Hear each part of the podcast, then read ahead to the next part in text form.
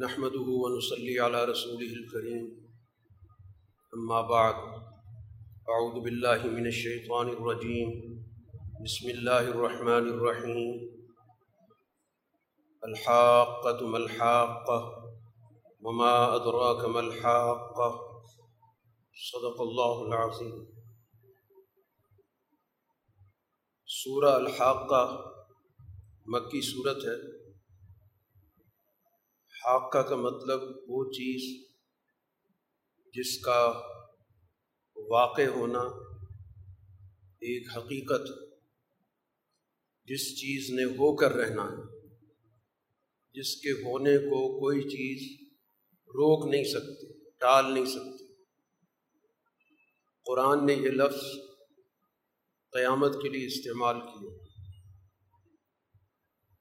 یعنی اعمال کے نتائج کا عالمگیر جو نظام ہے کہ جس میں یہ پوری کائنات ٹوٹ پھوٹ کا شکار ہوگی اور پھر اس کے نتیجے میں ایک نئے جہان کا آغاز ہوگا۔ اس چیز کو ثابت کرنے کے لیے گزشتہ اقوام کی تاریخ کو بطور دلیل کے پیش کیا۔ کہ دنیا میں قوموں پر قیامت آتی رہی ہے۔ اور بہت سی قومیں ماضی کا حصہ بن گئی اب ان کا تذکرہ صرف تاریخ میں موجود ہے۔ تو جب مختلف اقوام پر مختلف ادوار میں تباہی آتی رہی ہے اور وہ ملیا میٹ ہوتی رہی ہیں تو پھر اس کی روشنی میں اس عالمگیر قیامت کے انکار کا کیا جواز؟ ہے یا تو ایک چیز انہونی ہے، آج تک ہوئی نہیں ہے۔ اور اس حوالے سے گفتگو ہو رہی ہے۔ تو تاریخی طور پر قوم سمود، قوم عاد، پھر اس کے بعد فرعون کا واقعہ یہ تمام واقعات بتا رہے ہیں کہ ان قوموں پر قیامت آئی، تباہ ہوئیں اور زمین سے ان کا وجود مٹ گیا۔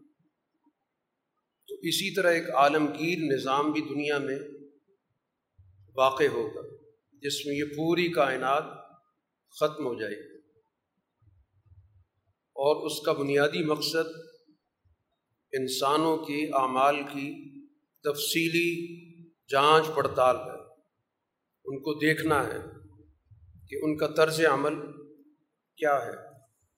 دو گروہ قرآن حکیم ذکر کرتا ہے۔ ایک گروہ جس کو اپنے اجتماعی اور انفرادی صال احمال کے نتیجے میں دائیں ہاتھ میں نتائج ملیں گے۔ اس بات کا اعلان ہوگا کہ یہ کامیاب جماعت ہے۔ اور اس کے مقابلے پر جو ناکام جماعت ہے، ناکام معاشرہ ہے، اس کو بائیں ہاتھ میں ان کا اعمال نامہ تھمایا جائے۔ دونوں کے تاثرات قرآن نے ذکر کیے۔ خاص طور پر اس گروہ کو جو ناکام گروہ ہے، جس کے بائیں ہاتھ میں اعمال نامہ دیا گیا۔ اس کے قرآن حکیم نے یہاں پر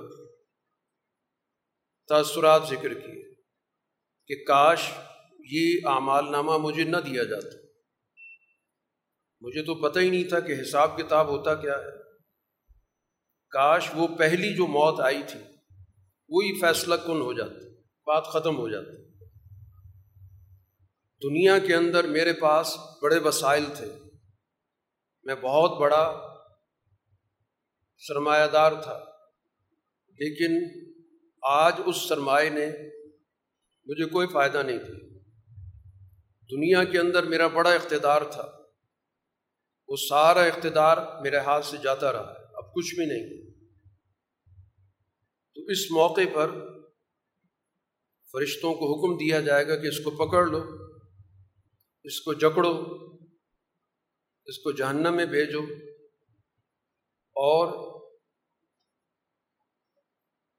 ایسی زنجیروں میں جس کا قرآن یہاں پہ ذکر کر رہا ہے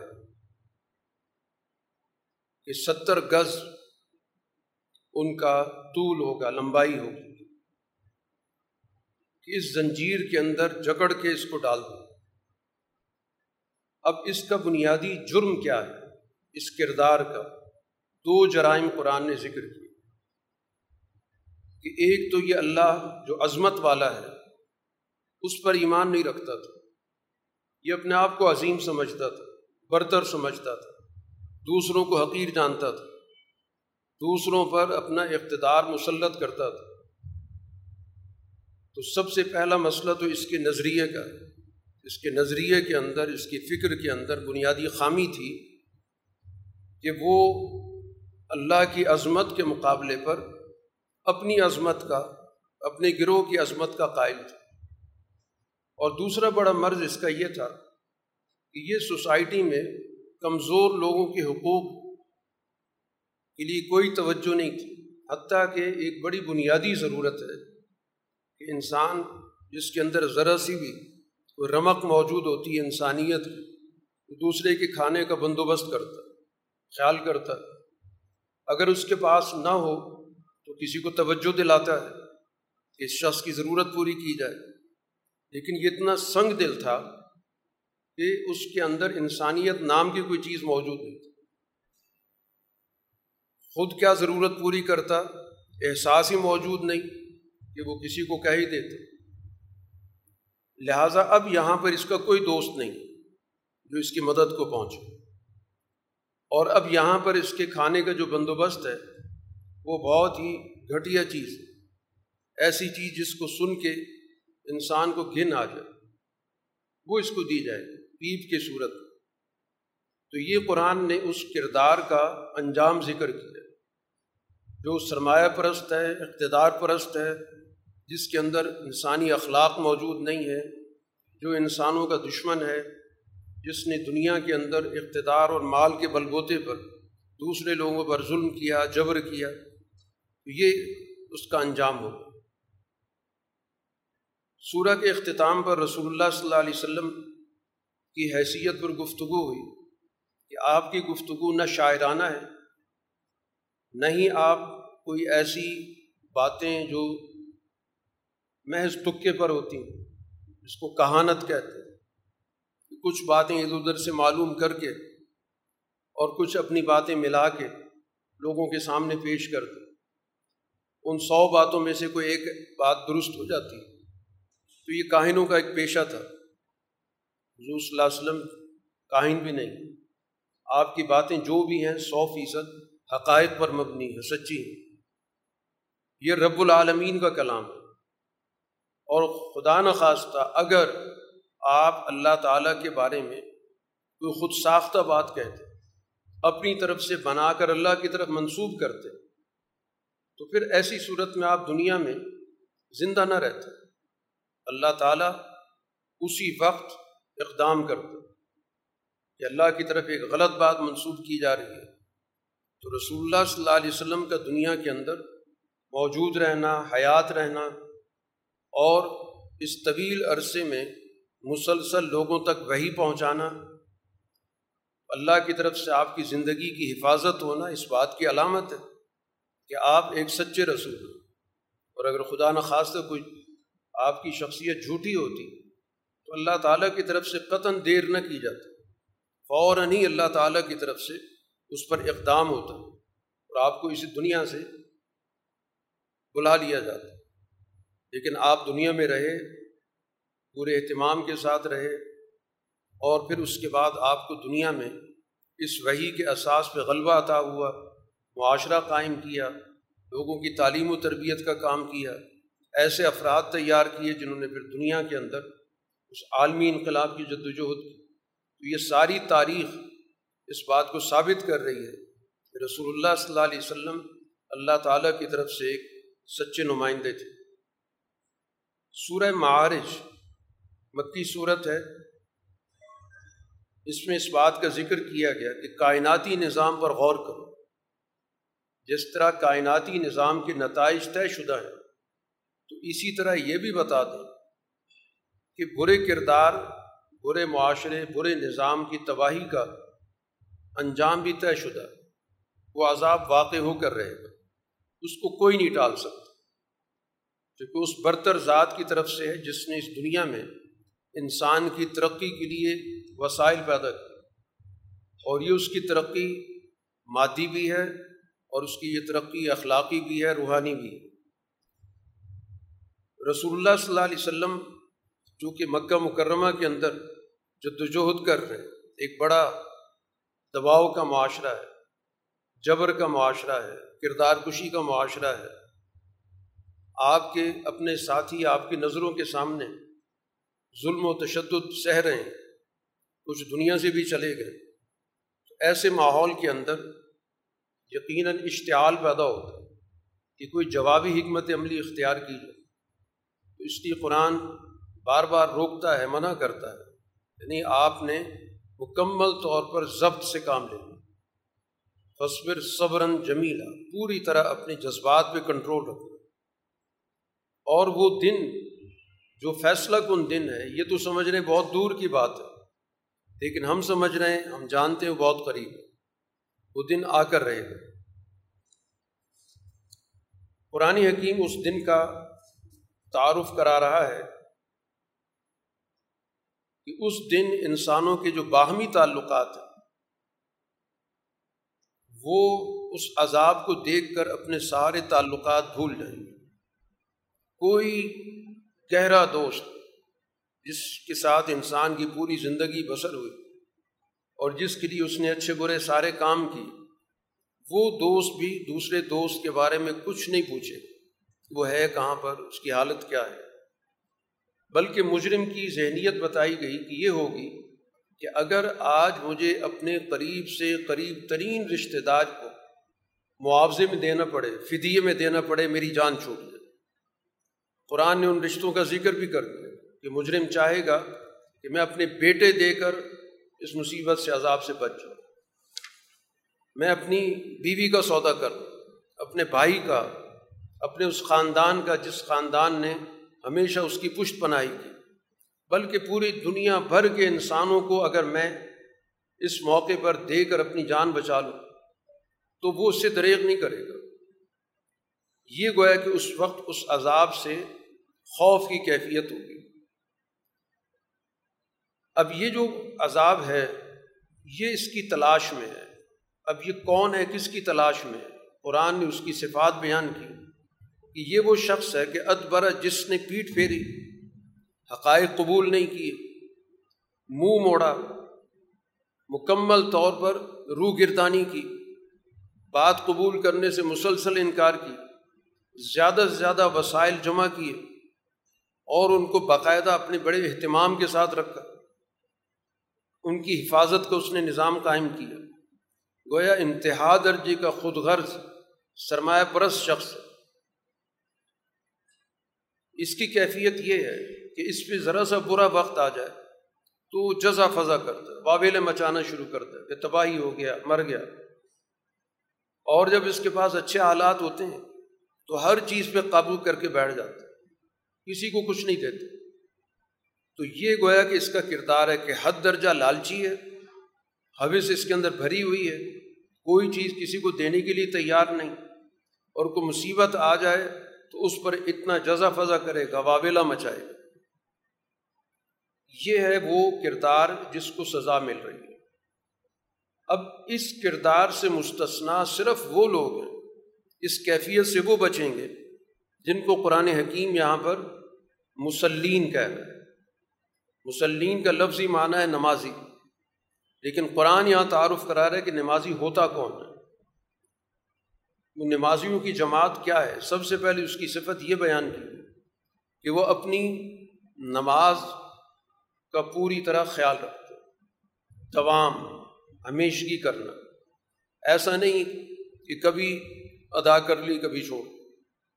وہ گیا کہ زندگی کا ایک مستقل ان کا معمول ہے کہ ہم نے اپنے رب سے تعلق جوڑنا اپنے رب کے ساتھ تعلق کے نتیجے میں انسان کے اندر غیر اللہ کے خلاف جو سوچ ہے، اس کی آبیاری ہوتی ہے۔ اس کے نتیجے میں انسان غیر اللہ کے مقابلے پر پوری دل جمی کے ساتھ کھڑا ہوتا ہے، کیونکہ اس کا اپنے رب سے تعلق مضبوط ہوتا ہے۔ دوسری صفت یہ بتائی گئی کہ نمازی وہ ہوتے ہیں جو اپنے مال میں سے متعین حق ضرورت مندوں کو دیتے ہیں۔ وہ سمجھتے ہیں کہ یہ ان کا حق ہے۔ میرے پاس صرف امانت کے طور پر ہے۔ ان کی یہ سوچ نہیں ہوتی کہ میں نے جمع کیا، میں نے کمایا، میں نے حاصل کیا، تو میں کسی کو کیوں دوں؟ قرآن ان کو بتاتا ہے کہ یہ تمہارے پاس ان کا حق آ چکا ہے۔ اور اگر یہ حق نہیں دو گے تو گویا تم دوسروں کے حق پہ قابض ہو۔ تمہاری حیثیت قبضہ کرنے والے کی امانت کی نہیں۔ تو دوسری صفت یہ بتائی گئی کہ ضرورت مندوں کے لیے، سائلین کے لیے، محروم کے لیے ان کے مال کے اندر ایک متعین حق ہے۔ تیسری صفت یہ بیان کی گئی کہ وہ انصاف کے دن کی تصدیق کرتے کہ اللہ تعالیٰ کی طرف سے ایک دن ایسا مقرر ہے کہ ایک ایک چیز کا درست طریقے سے حساب و کتاب ہوگا، انصاف مل کر رہے گا۔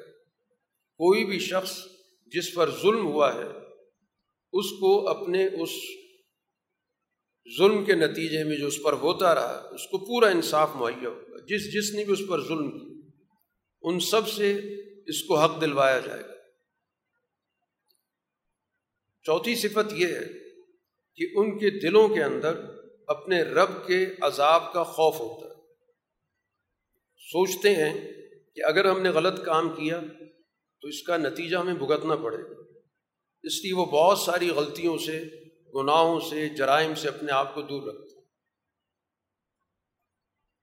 پانچویں صفت یہ ہے کہ وہ پاک دامنی کی زندگی بسر کرتے ہیں کوئی ایسا ناجائز تعلق کسی کے ساتھ نہیں رکھتا۔ جو اللہ تعالیٰ نے اس دنیا کے اندر، انسانوں کے اندر کچھ حیوانی تقاضے رکھے، ان حیوانی تقاضوں کی یہ اللہ تعالیٰ نے باقاعدہ نکاح کا نظام بھی دیا کہ اس تعلق کو پاکیزہ صورت میں انجام دو تاکہ اس کی ذمہ داری قبول کرو۔ تو ایک ذمہ دار تعلق، پاکیزہ تعلق، اس کے علاوہ یہ نمازی کسی اور طرف نہ ان کا رجحان ہوتا ہے، نہ کسی سے اس طرح کا کوئی ناجائز تعلق رکھتے ہیں۔ کیونکہ وہ سمجھتے ہیں کہ اس کے علاوہ جتنی بھی راستے ہیں وہ حدود سے تجاوز ہے، وہ ظلم ہے۔ کیونکہ انسانوں کے باہمی تعلقات کے اندر اگر یہ تصور ختم ہو جائے تو وہ محض ایک جانوروں کا معاشرہ ہو۔ انسانوں کے درمیان جو رشتے ناتے ہیں وہ اصل میں اسی پاکیزہ تعلق کے نتیجے میں پیدا ہو۔ اور اگر یہ تعلق ختم ہو جائے اور سوسائٹی کے اندر جنسی انار کی پیدا ہو جائے، ناجائز تعلقات، تو اس سے نہ رشتے پیدا ہوں گے، نہ احترام ہوگا، ایک انارکی کی کیفیت ہوگی۔ تو اس وجہ سے وہ پوری طرح اس بات کو سمجھتے ہیں کہ جو ہمارے لیے فطرت کا اور شریعت کا ایک ضابطہ ہے، ہم نے اس کا پورا خیال رکھنا ہے۔ چھٹی صفت یہ ہے ان نمازیوں کی کہ یہ امانتوں کا اور معاہدات کا پورا پورا خیال رکھتے ہیں۔ وہ سمجھتے ہیں کہ ہمارے پاس جو کچھ موجود ہے، مادی صورت میں موجود ہے یا مانوی صورت میں موجود ہے، یہ ہمارے پاس امانت ہے۔ ہم اس کو غلط استعمال نہیں کر سکتے بیجا استعمال نہیں کر سکتے۔ اور جن کے ساتھ ہمارے معاہدات ہیں، چاہے وہ معاہدات جو ہم خود طے کرتے ہیں اور چاہے وہ معاہدات جو خود بخود فطری طور پر پائے جاتے ہیں۔ جیسے والدین اور اولاد کے درمیان معاہدہ ہے، جو کسی میز پر بیٹھ کے طے نہیں ہوا۔ انسانوں کے آپس میں تعلقات ہیں، ہمسائیگی کا تعلق ایک معاہدہ ہے۔ اگرچہ دونوں نے مل کر کوئی دستاویز نہیں تیار کیا ہر انسان کا دوسرے انسان کے ساتھ ایک معاہدہ ہے۔ یہ فطری معاہدہ کہلاتا ہے۔ تو چاہے وہ معاہدات ہوں جو انسان بیٹھ کے آپس میں طے کریں اور چاہے فطری معاہدات ہوں، ان کا پورا پورا خیال رکھتے ہیں۔ اور ساتویں صفت قرآن نے ان نمازیوں کی یہ بیان کی کہ وہ اپنی گواہی پر قائم رہتے جو کچھ انہوں نے دیکھا ہوتا ہے، اسی کو وہ زبان پر لاتے غلط بیانی نہیں کرتے، جھوٹی گواہی نہیں دیتے۔ کسی کے حق کو دبانے کے لیے اپنی طرف سے خود ساختہ گواہیاں نہیں تیار کرتے، جس کے نتیجے میں سوسائٹی میں لوگوں کے حقوق کی حفاظت ہوتی۔ اور آخری صفت قرآن نے پھر نماز کے حوالے سے ذکر کی کہ نماز کو پورے اہتمام کے ساتھ ادا کرتے۔ ہیں جن اوقات میں اس کا تعین کیا گیا، جس کے لیے پورا ایک نظام مقرر کیا گیا، ایک جماعت کا، ایک ترتیب کا، ان سب چیزوں کا خیال رکھتے۔ ہیں یہ آٹھ صفات قرآن نے یہاں پر ذکر کی ہیں، نمازیوں کی۔ کہ یہ در حقیقت مستثنا جماعت ہے کہ جو اس سزا سے بچے گی جس کا قرآن پہلے ذکر کر چکا رسول اللہ صلی اللہ علیہ وسلم مکہ مکرمہ میں جب اللہ کا پیغام دیتے ہیں تو مختلف ٹولیاں بن جاتی ہیں اور وہ ٹولیاں آپ کے ارد گرد دوڑتی پھرتی ان کی کوشش یہ ہوتی ہے کہ آپ کی بات کو لوگوں تک نہ پہنچنے دیں۔ اور پھر اس کے بعد قرآن ان سے سوال کرتا ہے کہ کیا یہ لوگ آخرت کے اندر جنت کا تصور رکھتے ہیں؟ انہیں امید ہے کہ اس حرکت کے بعد کہ یہ دنیا کے اندر نبی کی بات کو روکنے کے لیے اس کے پاس جو جمع ہونے والے افراد ہیں، ان کو حضور صلی اللہ علیہ وسلم سے دور رکھنے کے لیے یہ دوڑتے پھرتے ہیں۔ مختلف جگہوں پہ بیٹھ کے ان کی ٹولیاں بن جاتی ہیں۔ مشورے کرتے ہیں، تدبیریں سوچتے ہیں کہ کس طرح رسول اللہ صلی اللہ علیہ وسلم کا راستہ روکا جائے اور آپ پر ایمان لانے والوں پر کس طرح دباؤ ڈال کر ان کو واپس اپنی پرانی ڈگر پہ لایا جائے۔ تو قطن یہ کسی کامیابی کی امید نہ رکھتے ان کی ناکامی یقینی ہے۔ رسول اللہ صلی اللہ علیہ وسلم سے کہا جا رہا ہے کہ ان کو اس حالت پہ آپ رہنے دیں۔ یہ باتیں بناتے رہیں۔ یہ اس دن کے بارے میں جس کا یہ انکار کر رہے ہیں کہ کوئی انصاف کا دن نہیں ہے، کوئی دنیا کے اندر ایسا دن آئے گا ہی نہیں کہ جس میں معاملات ان کے ہاتھ سے نکل جائیں۔ گے تو ان کو کھیل کود میں لگے رہنے دیں، آپ اپنا کام کریں۔ وہ دن آ کر رہے گا جن کا ان سے وعدہ کیا گیا۔ اور جب وہ دن آئے گا تو پھر ظاہر ہے کہ اس موقع پر ان کے پاس پلٹنے کی کوئی صورت موجود نہیں ہوگی۔ خاص طور پر قیامت کے حوالے سے ذکر کیا گیا کہ یہ قبروں سے بڑی تیزی کے ساتھ یوں نکل کے دوڑ پڑیں گے جیسے کسی متعین جگہ پر ان کو بھیجنے کے لیے اٹھایا گیا۔ آنکھیں ان کی پھٹی پڑی ہوں گی، کہیں آنکھیں جھکی پڑی ہوں گی، ذلت ان پر سوار ہوگی۔ ان کو بتا دیا جائے کہ یہ وہ دن تھا جس کو تم جھٹلاتے رہے اور ہر دور کا نبی آ کر تمہیں اسی دن کے بارے میں سمجھاتا رہا کہ اس دن کے آنے سے پہلے پہلے اپنے افکار کو، اپنے رویوں کو، اپنے اعمال کو درست کرو۔ سورہ نوح مکی صورت ہے۔ نو علیہ السلاۃ والسلام کی دنیا کے اندر ایک بڑی طویل جد وجہد رہی۔ ساڑھے نو سو برس اس دنیا کے اندر رسول اللہ صلی اللہ علیہ وسلم کی اس جماعت کو بتایا جا رہا ہے کہ آپ کی جد وجہد یا آپ کی جماعت کی جد وجہد تو ابھی بہت مختصر ہے۔ اس لیے جن کی دلوں کے اندر کوئی گھبراہٹ پیدا ہو رہی ہے تو وہ اس جد وجہد کو سامنے رکھ۔ جو نو علیہ السلاۃ والسلام کی اس دنیا کے اندر رہی۔ ہے اور پھر اس میں نو علیہ السلاۃ والسلام نے اپنی بات سمجھانے کا ہر طریقہ اختیار کیا۔ یہاں پر اسی چیز کو قرآن بتا رہا ہے کہ سب سے پہلے تو ان کی دعوت وہی تھی جو ہر نبی کی ہوتی ہے، کہ اس دردناک عذاب کے آنے سے پہلے پہلے اپنے افکار کو درست کرو تمہاری تباہی ان اعمال کے نتیجے میں پیدا ہوگی۔ قبل اس کے کہ وہ تباہی کا دن آئے، تم اس موقع سے فائدہ اٹھاؤ۔ جس کو قرآن انظار سے تعبیر کرو نذیر انظار کے الفاظ قرآن بار بار بتا رہا ہے کہ نبی کا کام یہ ہوتا ہے کہ وہ سوسائٹی کی بد آمالیوں کے برے نتائج سے پہلے سے آگاہ کرتا ہے۔ کہ یہ جو تمہارا طرز عمل ہے، یہ تباہی کے علاوہ کوئی اور نتیجہ نہیں دے گا۔ نو علیہ السلاۃ والسلام نے یہی دعوت دی کہ نذیر المبین میں واضح الفاظ میں تمہیں مستقبل کی تباہی کے بارے میں اطلاع دے دوں اور اس سے بچنے کا طریقہ یہی ہے کہ اللہ کی بندگی کرو، غیر اللہ کی غلامی سے نکلو۔ اس کا اپنے دلوں کے اندر جواب دہی کا احساس پیدا کرو۔ ہم نے اس کے سامنے جواب دے ہوں۔ اپنے طرز عمل کو درست کرو اپنی ناانصافی کو ختم کرو۔ اور میری اطاعت کرو۔ پھر اس کے بعد اس کے نتائج بھی بتائے۔ اس کا فائدہ کیا ہوگا؟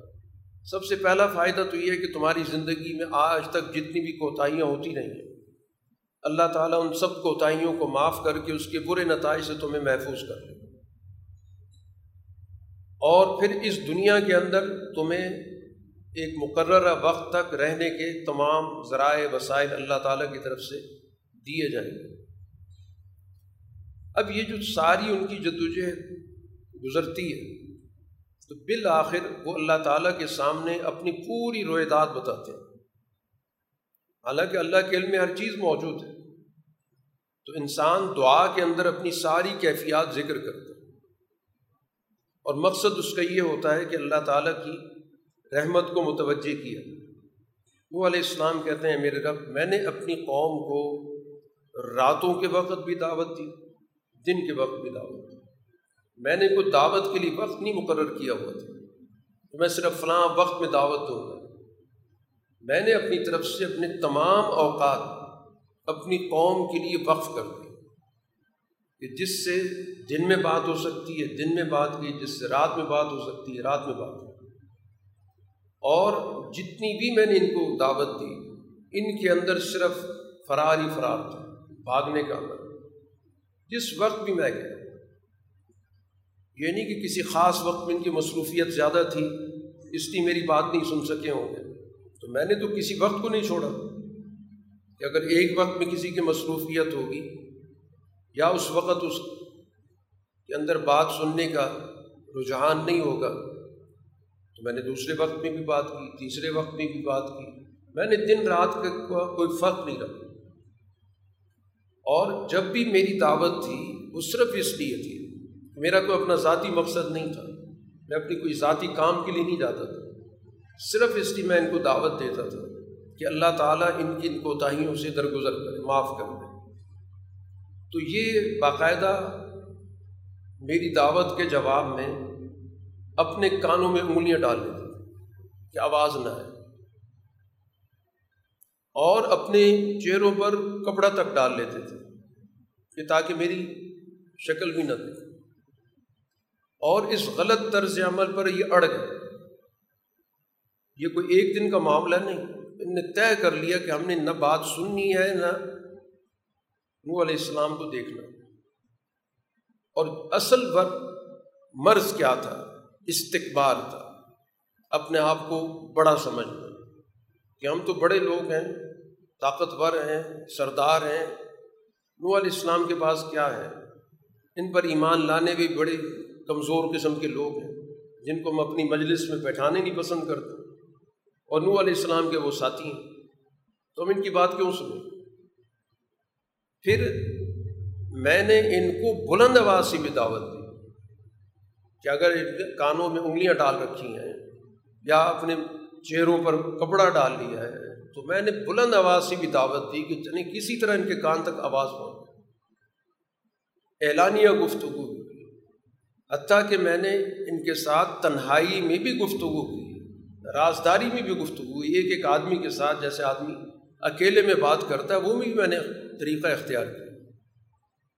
اور میری دعوت یہی تھی کہ اپنے رب سے مغفرت مانگو، اپنے طرز عمل کو ترک کرو۔ یہ تمہاری زندگیوں کے اندر جو اس وقت بہت بڑا فساد ہے اور سب سے بڑا فساد ان کی طبقاتی ذہنیت کا تھا کہ اپنے طبقے کو یہ بڑا سمجھتے تھے اور دوسرے طبقے کو ذلیل، کمزور اور رزیل سمجھتے تھے بلکہ کہتے تھے۔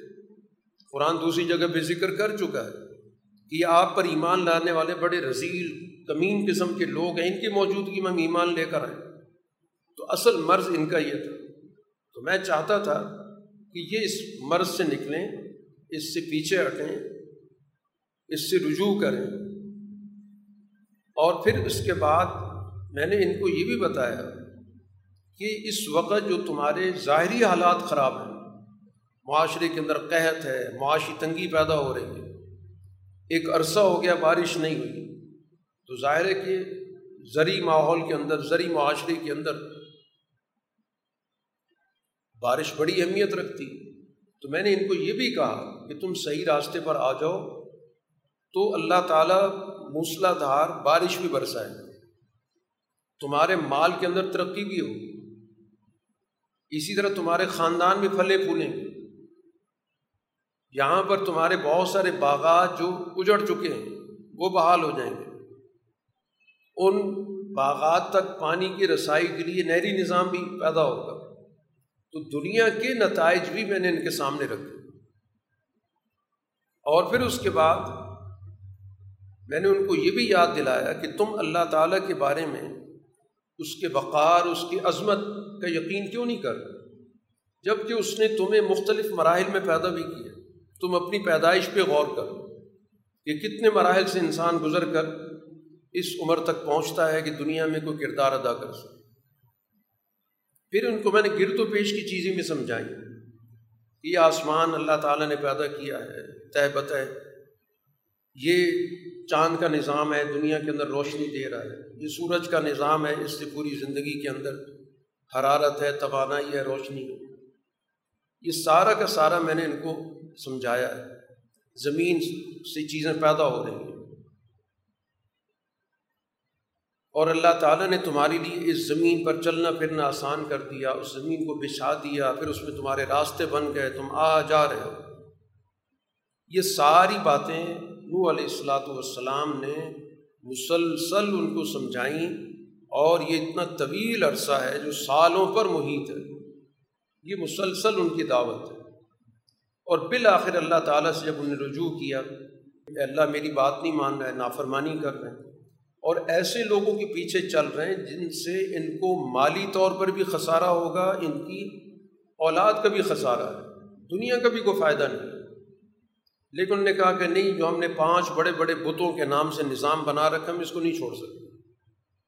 تو بالآخر نو علیہ السلاۃ والسلام نے اللہ سے آخری دعا کی ہے کہ اللہ ان کا روئے زمین پر کوئی گھر نہ چھوڑ کیونکہ اب ان کے اندر گمراہی اتنی رچ بس چکی ہے کہ اب یہ بھی امید نہیں ہے کہ اگلی نسل بھی صحیح راستے پر آئے گی، کیونکہ کئی نسلیں وہ اپنی نظروں کے سامنے دیکھ رہے ہیں۔ اب ان کا تو سوائے تباہی کے اور صفائی کی کوئی اور راستہ نہیں۔ پھر ان نے جو مختصر سی جماعت ان پر ایمان لائی تو اس کے لیے اللہ سے دعا کی اور اس طرح گویا کہ نو علیہ السلاۃ والسلام کو بالآخر اللہ تعالیٰ نے نجات دی اور یہ ساری قوم اپنے سرداروں سمیت تباہ ہو گئی، غرق ہو گئی۔ سورہ جن، یہ بھی مکی صورت ہے۔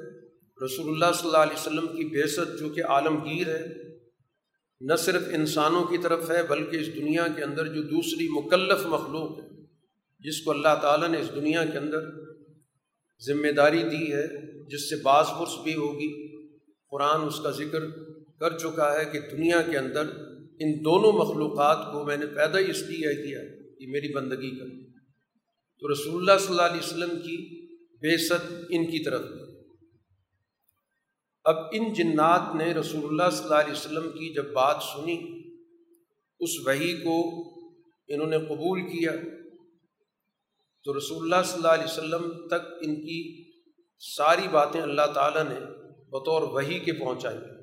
سورج جن میں اس کی تفصیلات۔ رسول اللہ صلی اللہ علیہ وسلم سے کہا گیا کہ آپ ان لوگوں کو بھی بتائیں کہ اللہ تعالیٰ کی طرف سے مجھے یہ وہی آئی ہے کہ ایک جنات کے گروہ نے قرآن حکیم آپ سے سنا۔ اور سننے کے بعد انہوں نے کہا کہ یہ بڑا عجیب کلام ہے۔ یہ تو بڑی اعلیٰ درجے کی رہنمائی دیتا ہے۔ اور اب ہم اپنے رب کے ساتھ کسی کو شریک نہیں بنائیں۔ تو یہ گویا کہ ایک مؤمنین کی جماعت ہے جس کا قرآن نے یہاں پر تعارف کرا ہے۔ اور اللہ تعالیٰ کی ذات بہت بلند و بالا ہے۔ نہ اس کی کوئی بیوی ہے، نہ کوئی اس کی اولاد ہے۔ جنات کہتے ہیں، ہم میں سے بھی کچھ ایسے لوگ ہیں جو اللہ کے بارے میں بد زبانی کرتے ہیں۔ وہ بھی اسی طرح کی گفتگو کرتے ہیں جیسے انسانوں کے اندر ایسے افراد موجود ہیں۔ اور پھر ہمارے لوگوں کے اندر سرکشی اس لیے بھی بڑھی کہ انسانوں نے ان کی پناہ حاصل کرنے کی کوشش کی۔ کہ جب بھی یہ لوگ سفر پہ جاتے تھے تو یہ کہہ دیا کرتے تھے کہ جو بھی اس طرح کی مخلوق اندیکھی ہے ہم اس کی پناہ میں آتے ہیں تاکہ ہمارا سفر ٹھیک ہو جائے۔ ان کی طرف سے ہمیں کسی قسم کی تکلیف نہ پہنچے۔ اس کہنے کی وجہ سے یہ جنات بتا رہے ہیں کہ ہمارے اندر جو سرکش لوگ تھے، ان کی سرکشی اور بڑھ گئی۔ کہ انسان جیسی مخلوق بھی ہم سے خوفزدہ ہوتی، اس کو بھی ہم، ہماری پناہ چاہیے۔ ان کا بھی اسی طرح کا خیال پیدا ہو گیا کہ بس یہی جہان ہے، اس کے بعد تو کوئی جہان نہیں، کوئی حساب کتاب نہیں۔ پھر چونکہ رسول اللہ صلی اللہ علیہ وسلم کی بیست سے پہلے ان کی جو رسائی تھی وہ اوپر تک موجود تھی۔ جہاں سے فرشتے اترتے ہیں دنیا کے اندر اپنا نظام نافذ کرنے کے لیے۔ اور وہ اس نظام کی تفصیلات آپس میں ایک دوسرے کے ساتھ بیان کر رہے ہوتے ہیں کہ ہم نے کیا کیا کام کرنے۔ تو بسا اوقات جنات وہاں تک پہنچ کے کوئی نہ کوئی بات ان کے کان میں پڑ جاتی۔ اور وہ ادھوری بات دنیا میں لا کر اس میں مزید ملاوٹ کر کے لوگوں تک پہنچاتے لیکن جب رسول اللہ صلی اللہ علیہ وسلم کی بیست کا وقت ہوا، تو اللہ تعالیٰ نے اس آسمانی نظام کے اندر مزید سختی پیدا کر چنانچہ یہ جنات اس کا ذکر کر کہ ہم نے یہ محسوس کیا کہ آسمانوں پر بہت زیادہ سخت پہرا لگ گیا۔ ہم نے دیکھا جس طرف بھی ہم جاتے ہیں تو پہرا لگا ہوتا ہے۔ ہمیں قریب نہیں آنے دیا جاتا۔ جیسے قرآن دوسری جگہ پہ ذکر کر چکا ہے کہ کوئی حدود سے بڑھنے کی کوشش کرتا ہے، اس پہ شہاب ثاقب پھینک کر اس کو جلا دیا جاتا ہے۔ تو یہ وہ چیز تھی جس کی وجہ سے ہم ان جگہوں پر جہاں بیٹھ کے کوئی نہ کوئی بات ہمیں سمجھ میں آ جاتی تھی۔ تو اب وہاں پر جب ہم جا کے بیٹھنے کی کوشش کرتے ہیں تو کوئی نہ کوئی شہاب ثاقب آ جاتا ہے۔ اب ہم اس پر پریشان تھے کہ معاملہ کیا ہے، ایسا کیوں ہو رہا ہے؟ اللہ کا مقصد دنیا کے اندر کوئی بھلائی ہے یا اللہ تعالیٰ کا مقصد کوئی تباہی ہے؟ چنانچہ اسی مقصد کے لیے ان نے مختلف جگہوں پر اپنے جماعتیں بھیجی کہ پتہ کیا جائے کہ کیا دنیا کے اندر واقع ہو چکا ہے، جس کی وجہ سے یہ سختی کی جا رہی تو چنانچہ ان کے علم میں بات آ گئی کہ رسول اللہ صلی اللہ علیہ وسلم کی بےست ہوئی ہے، اس لیے اللہ تعالیٰ نے اپنے وہی کے نظام کو مکمل طور پر محفوظ کرنے کے لیے یہ سخت پہرہ داری کا نظام قائم کیا۔ اب بتا رہے ہیں کہ انسانوں کی طرح ہمارے اندر بھی دونوں گروہ پائے جاتے ہیں۔ نیک لوگ بھی ہیں اور ظالم لوگ بھی ہیں۔ اب ہم تو اس ہدایت کو سننے کے بعد ایمان لا چکے یہ ساری کی ساری تفصیل گویا کہ مومن جنات بیان کر رہے اور جو اللہ تعالیٰ پر ایمان لے آتا ہے تو اس کو کسی کمی بیشی کا، کسی ظلم کا خوف نہیں رہتا۔ باقی جو ہم میں ظلم پیشہ ہیں، ان کو یقیناً جہنم کی سزا ملے گی۔ اور یہ بات بھی کہ سچائی پر جو دنیا کے اندر قائم ہو جائیں، تو اس دنیا کے اندر اللہ تعالیٰ ان سے وعدہ کر رہا ہے کہ دنیا کے حالات بھی ان کے لیے بہتر بنا گویا دنیا کے اندر حالات کا بہتر ہونا یہ بھی دین کے مقاصد میں شامل یہ بھی وہی کے مقاصد میں شامل کہ وہی کے ذریعے صرف آخرت کی کامیابی نہیں بتائی جاتی، بلکہ دنیا کی کامیابی، دنیا کے نتائج کا بھی قرآن ذکر کر۔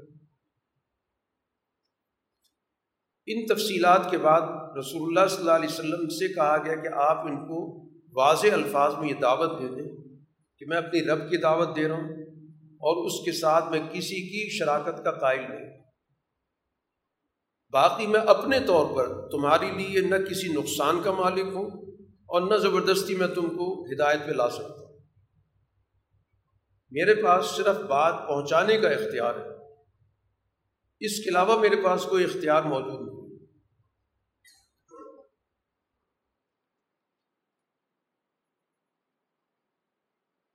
باقی جو تم لوگوں سے کہا جا رہا ہے کہ اللہ تعالیٰ کی اس بات کو قبول نہیں کرو گے تو تمہیں برے دن کا سامنا ہوگا، سزاؤں کا سامنا ہوگا۔ اور بظاہر تم یہ سمجھ رہے ہو کہ اس وقت رسول اللہ صلی اللہ علیہ وسلم پر ایمان لانے والی تو کمزور سی جماعت ہے، تعداد بھی اس کی چھوڑی ہے۔ تو جب وہ دن آئے گا وعدے والا، تو پھر تمہیں پتہ چلے گا کہ تعداد کس کی کم ہے اور طاقت کس کی کم ہے۔ چنانچہ بدر کے میدان میں اس سے پہلے وہ یہ سمجھ رہے تھے کہ مسلمانوں کی تعداد بھی تھوڑی ہے، وسائل بھی تھوڑے ہیں، طاقت بھی ان کے پاس نہیں ہے۔ اور وہ میدان جنگ میں ان مسلمانوں کو کمزور سمجھ کر ہی آئے تھے۔ لیکن وہیں پر پتہ چل گیا کہ تعداد واقعتاً کس کی کم تھی اور کمزور تھا تو کون تھا۔ اس لیے اپنی ظاہری تعداد پہ گھمنڈ کرنا، اپنے وسائل پر اترانا اور اس کی بنیاد پر جو حق پرست جماعت ہے، اس کے خلاف کوئی بھی کردار ادا کرنا، یہ اپنی تباہی کو دعوت دینے کے علاوہ کچھ نہیں۔ سورہ مزمل مکی صورت ہے، رسول اللہ صلی اللہ علیہ وسلم کے ابتدائی دور میں، جب آپ افراد سازی کی محنت کر رہے تھے، تو اس محنت کے حوالے سے آپ کو پورا کا پورا ایک لا عمل دیا گیا کہ آپ جو دن رات اس کام کے لیے مصروف ہیں، کہ اپنے رفقائے کار تیار کریں۔ تو اس میں آپ کو اوقات کی ایک تقسیم کرنی رات کا وقت یہ تربیت کا وقت ہو اس لیے آپ رات کو اٹھیں، چاہے آدھی رات قیام کریں، آدھی رات سے کچھ کم کریں، آدھی رات سے کچھ زیادہ کریں۔ قرآن حکیم جتنا نازل ہو چکا ہے اس کو اس موقع پر بہت ہی ٹھہر ٹھہر کر پڑھے تاکہ سوچ و بچار پیدا ہو، غور و فکر پیدا ہو۔ مستقبل کے حوالے سے ہم آپ کو بہت بڑی ذمہ داری دینے والے ہیں کہ آپ نے دنیا کے اندر اس دین کے نظام کو غالب کرنا اور اس دور کی جو عالمی طاقتیں قیصر و کسرا ان کے نظام ختم کر تو اس کے لیے ایک اعلیٰ درجے کی تربیت چاہیے۔ آپ اور آپ کی جماعت راتوں کو اٹھ کر قرآن حکیم پر غور و فکر اور رات کا اٹھنا یقیناً انسان کے لیے جسمانی طور پر تو مشکل ہے۔ اس کو جسمانی طور پر انسان کو اپنے اوپر پوری طرح قابو پانا پڑتا اس کو ایک جد وجہد کرنی پڑتی ہے۔ لیکن اس موقع پر جو انسان بات سنتا ہے یا کرتا ہے وہ بالکل انسان کے دل تک پہنچتی اس کا اس وقت ذہن بہت سارے خیالات سے، تصورات سے، وسوسوں سے خالی ہوتا ہے۔ اس لیے اس وقت بات درست طریقے سے بیان بھی ہوتی ہے اور اس بات پر پوری طرح توجہ اور پوری طرح غور و فکر بھی ہوتا ہے۔ باقی دن میں تو آپ کی دیگر مصروفیت بہت بڑی ہے۔ دن میں تو آپ نے لوگوں تک پہنچنا ہے، ان کو دعوت دینی ہے، ان کو تبلیغ کرنی ہے۔ دن میں آپ کے پاس یہ وقت نہیں ہے۔ تو دن دعوت کے لیے ہے، رات تربیت کے لیے۔ یہ ابتدائی دور کے اندر ایک لازمی قانون کے طور پر اس کو نافذ کیا گیا۔ اور آپ اپنے رب کا تذکرہ کریں یکسوئی کے ساتھ کہ جتنے وسائل موجود ہیں، ان کو تو اختیار کرنا ہے۔ لیکن ان وسائل پر انحصار کر کے نہ بیٹھ یہ تو تھوڑے سے وسائل ہیں۔ ہم کیا جد وجہد کریں؟ جتنے بھی ہیں، ان کو اختیار کر کے اور پھر اس کے بعد اللہ تعالیٰ پہ پورا اعتماد کریں باقی آپ جس ذات پر ایمان رکھتے ہیں، وہ رب المشرق والمغرب۔ بتانے کا مقصد یہ ہے کہ آپ کے دین کی دعوت کا دائرہ کار مشرق و مغرب تک پھیلا اس لیے اسی کی بندگی کریں، اسی کو اپنا وکیل، کارساز مانیں۔ باقی ان کی طرف سے جو کچھ بھی کہا سنا جا رہا ہے جو کچھ بھی ان کی زبان سے نکل رہا ہے، اس پہ آپ پوری طرح صبر سے کام لیں ضبط سے کام لیں اور اچھے انداز سے ان سے دوری اختیار کریں۔ ان سے الجھنے کی ضرورت نہیں یہ جو آپ کے مقابل لوگ ہیں جٹلانے والے ہیں، یہ بظاہر اس وقت بڑے آسودہ حال ہیں، بڑے تعیش پرست ہیں، بڑے وسائل ان کے پاس، بڑے بڑے سردار ہیں۔ ان کا معاملہ میرے حوالے کر کچھ دیر کے لیے آپ ان کو مہلت دیں۔ ان کے لیے ہم نے پورا بندوبست کیا ہوا ہے۔ بیڑیاں تیار کی ہوئی ہیں، ان کے ہم نے آگ تیار کر رکھی ہے۔ ایک ایسا کھانا ہے جو ان کے گلوں میں اٹک رہا ہو۔ اور اس روز زمین میں بھی بہت بڑا زلزلہ آئے گا۔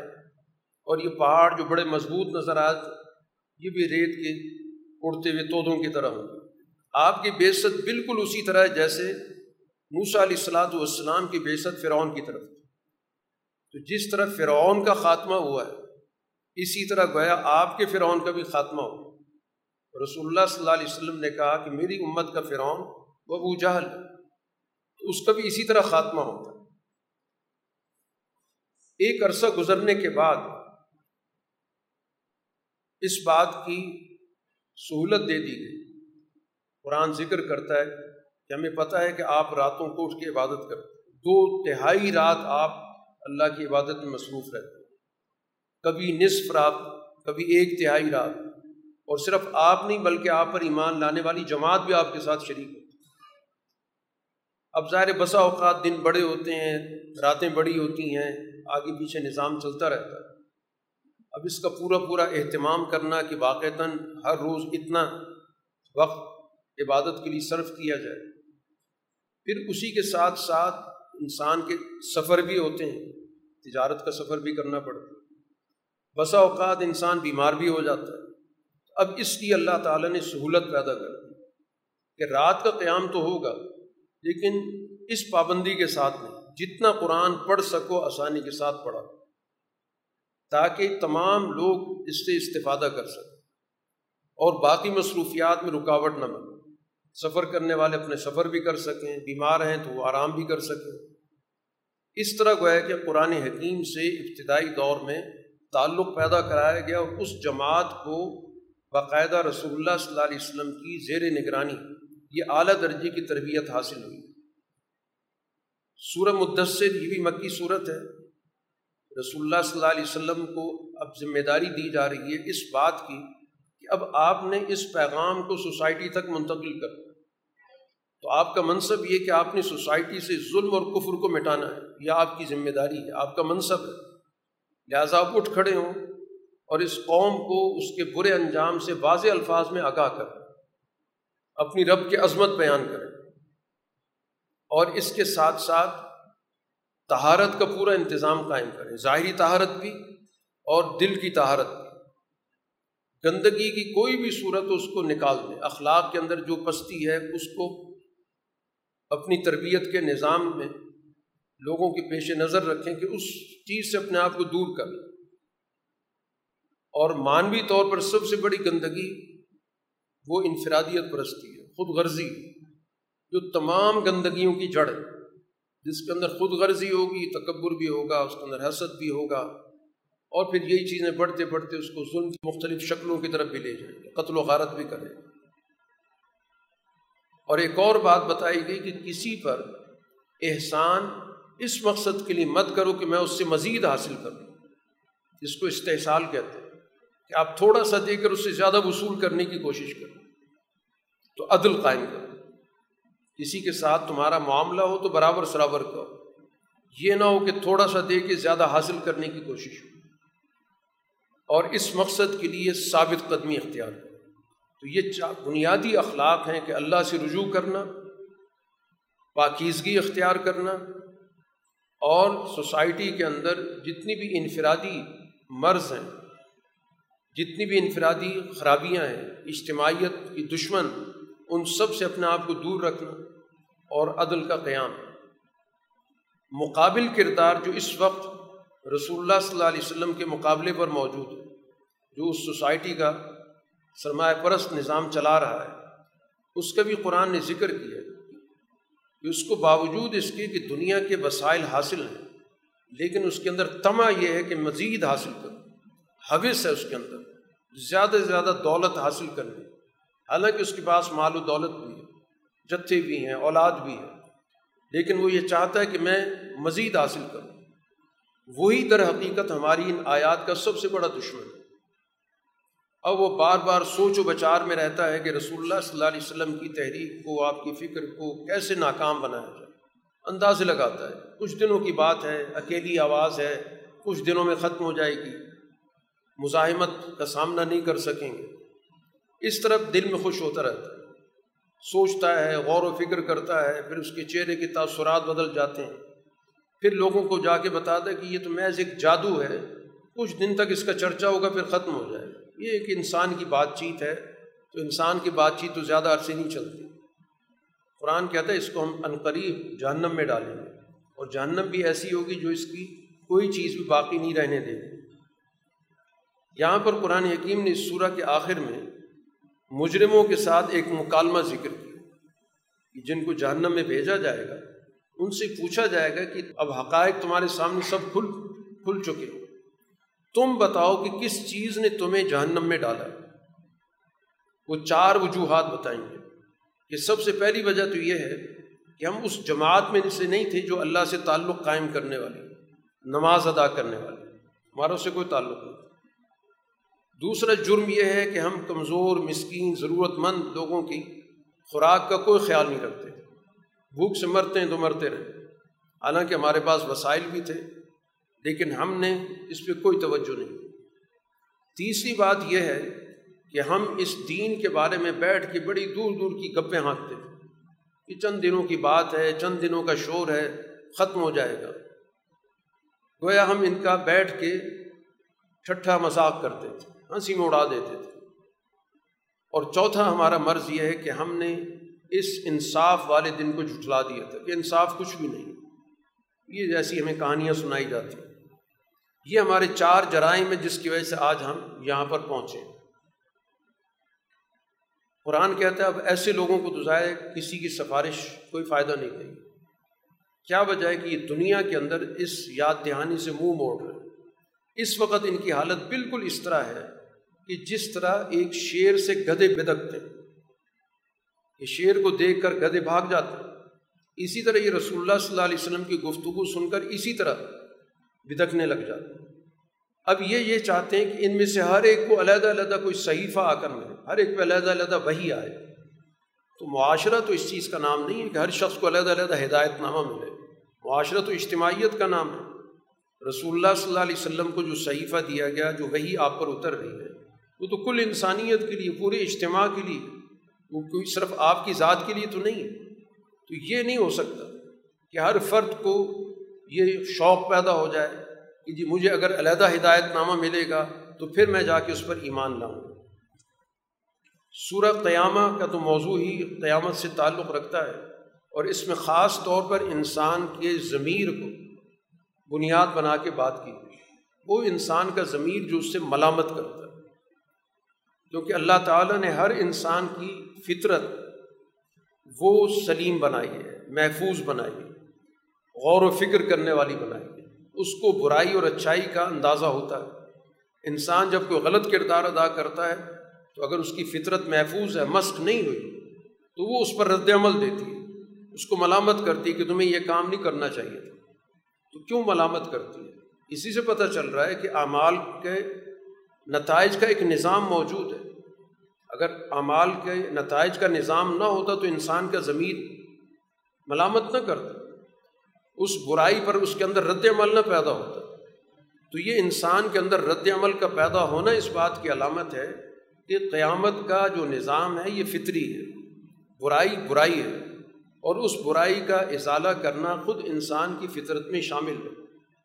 سوائے اس کے کہ اس برائی کو مسلسل اختیار کر کر کے مفادات کے ساتھ سمجھوتا کر کے چلے گا تو پھر ظاہر ہے کہ پھر انسان کی فطرت مس ہو جاتی ہے، پھر ضمیر مردہ ہو جاتا ہے۔ اب یہ انسان اگر اپنے گرد و پیش پہ غور کرے تو یہ اس پر وہ برا وقت آئے گا جس میں اس سے پوری پوری بات پوچھی جائے گی۔ ایک ایک چیز کا اس سے حساب ہوگا۔ اب بھی دنیا کے اندر انسان اپنے بارے میں پوری بصیرت رکھتا ہے۔ چاہے دنیا کو بتانے کے لیے بہت ساری بہانے کرتا رہے، عذر بیان کرتا رہے، لیکن وہ سمجھ رہا ہوتا ہے کہ حقیقت کیا ہے۔ دوسرے کو مطمئن کرنے کے لیے وہ جھوٹ بھی بولے گا، بہانے بھی۔ لیکن اس کا ضمیر بتا رہا ہوتا ہے کہ بات اصل کیا ہے، سچی بات کیا ہے، کیا ہونا چاہیے تھا، کیا نہیں ہونا چاہیے تھا۔ رسول اللہ صلی اللہ علیہ وسلم سے یہاں پر خاص طور پہ کہا جا رہا ہے کہ جب قرآن حکیم آپ پہ نازل ہوتا ہے تو آپ کی یہ کوشش ہوتی ہے کہ اس قرآن حکیم کے مضمون کو مکمل طور پر یاد رکھیں۔ تو آپ ساتھ ساتھ پڑھنا شروع کر دیں۔ منع کیا کہ آپ ایسا نہ کریں۔ آپ کے ذہن میں کوئی خیال آتا ہے کہ شاید یہ کلام محفوظ نہیں رہے گا۔ کہا کہ بالکل یہ محفوظ رہے گا۔ سب سے پہلے تو ہمارے ذمے ہے کہ ہم اس قرآن کو اکٹھا کروائیں۔ یہ جمع ہو۔ رسول اللہ صلی اللہ علیہ وسلم باقاعدہ لکھوایا کرتے تھے۔ وہ جمع ہوا۔ پھر حضرت ابو بکر رضی اللہ تعالیٰ عنہ نے اس کو باقاعدہ ایک کتابی شکل دی۔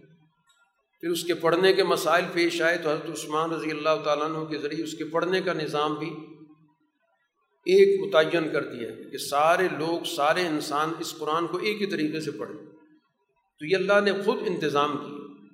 اور پھر اس کے بعد ہر دور کے اندر قرآن کے مفہوم کو سمجھنے کی اور سمجھانے کی ذمہ داری بھی اللہ نے اپنی ذمے لی کہ ہر دور کے تقاضے کے مطابق اس دور کے اہل علم کو اللہ تعالیٰ توفیق دے گا۔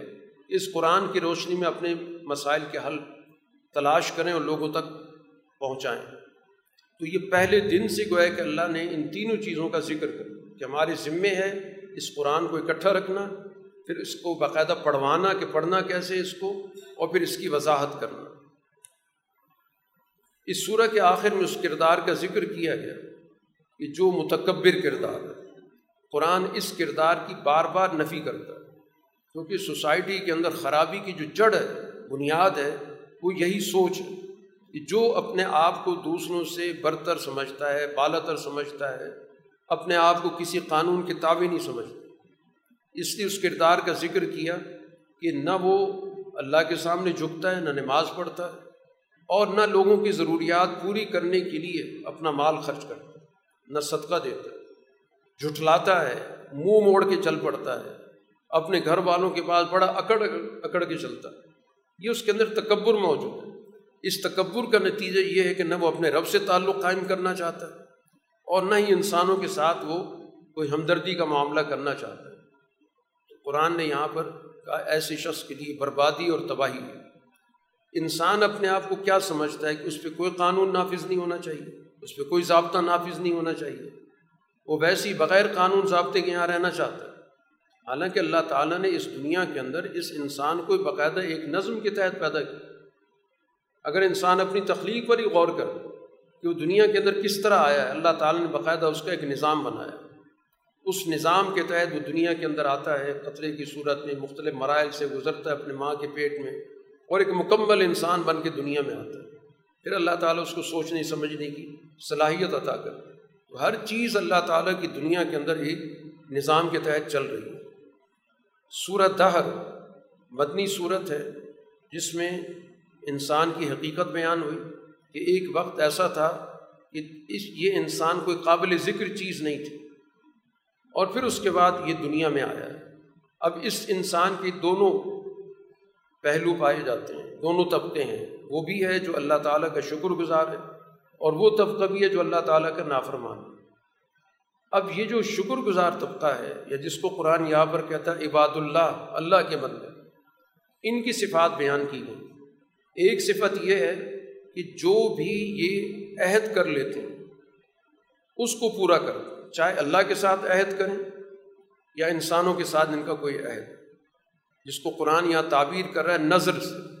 تو نظر کہا جاتا ہے اس چیز کو جو چیز آدمی اپنے ذمے لازم کر لیتا ہے۔ تو اپنی کہیں بھی بات کو وہ مکمل طور پر ذمہ داری کے ساتھ قبول کرتے ہیں اور اس کو پورا کرتے ہیں۔ اور پھر ان کے دلوں کے اندر یہ خوف موجود ہے کہ ایک دن ایسا آ رہا ہے، جس دن کا جو شر ہے وہ بہت پھیلا ہوا۔ اس دن کے شر سے ہمیں اپنے آپ کو بچانا۔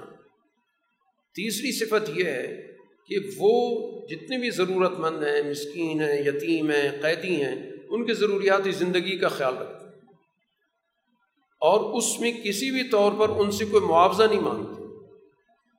کہ ہم ان کو کچھ کھلا رہے ہیں، ان کی ضروریات پوری کر رہے ہیں، تو کل ان سے ہم نے کوئی فائدہ اٹھانا۔ حتیٰ کہ ان سے شکریہ کے لفظ کے لیے بھی ان کے ذہن کے اندر تصور نہیں ہوتا۔ کہ ہم زبان سے کم سے کم شکریہ تو ادا کر دیں یہ سوچ بھی ان کی نہیں۔ کیونکہ وہ اس کو اپنی ذمہ داری کے طور پہ کر رہے ہوتے کسی پہ احساس جتا کے نہیں کر رہے ہوتے۔ پھر اس دن کے بارے میں جس دن ظاہر ہے کہ ہر آدمی کا چہرہ ستا ہوا ہوگا، چہرے پر ہر سناٹا تاری ہوگا، اور خاص طور پر اس دن جو سزا دینے والے ہوں گے، فرشتے، ان کے چہروں پہ تو ویسی بہت کرختگی ہوگی۔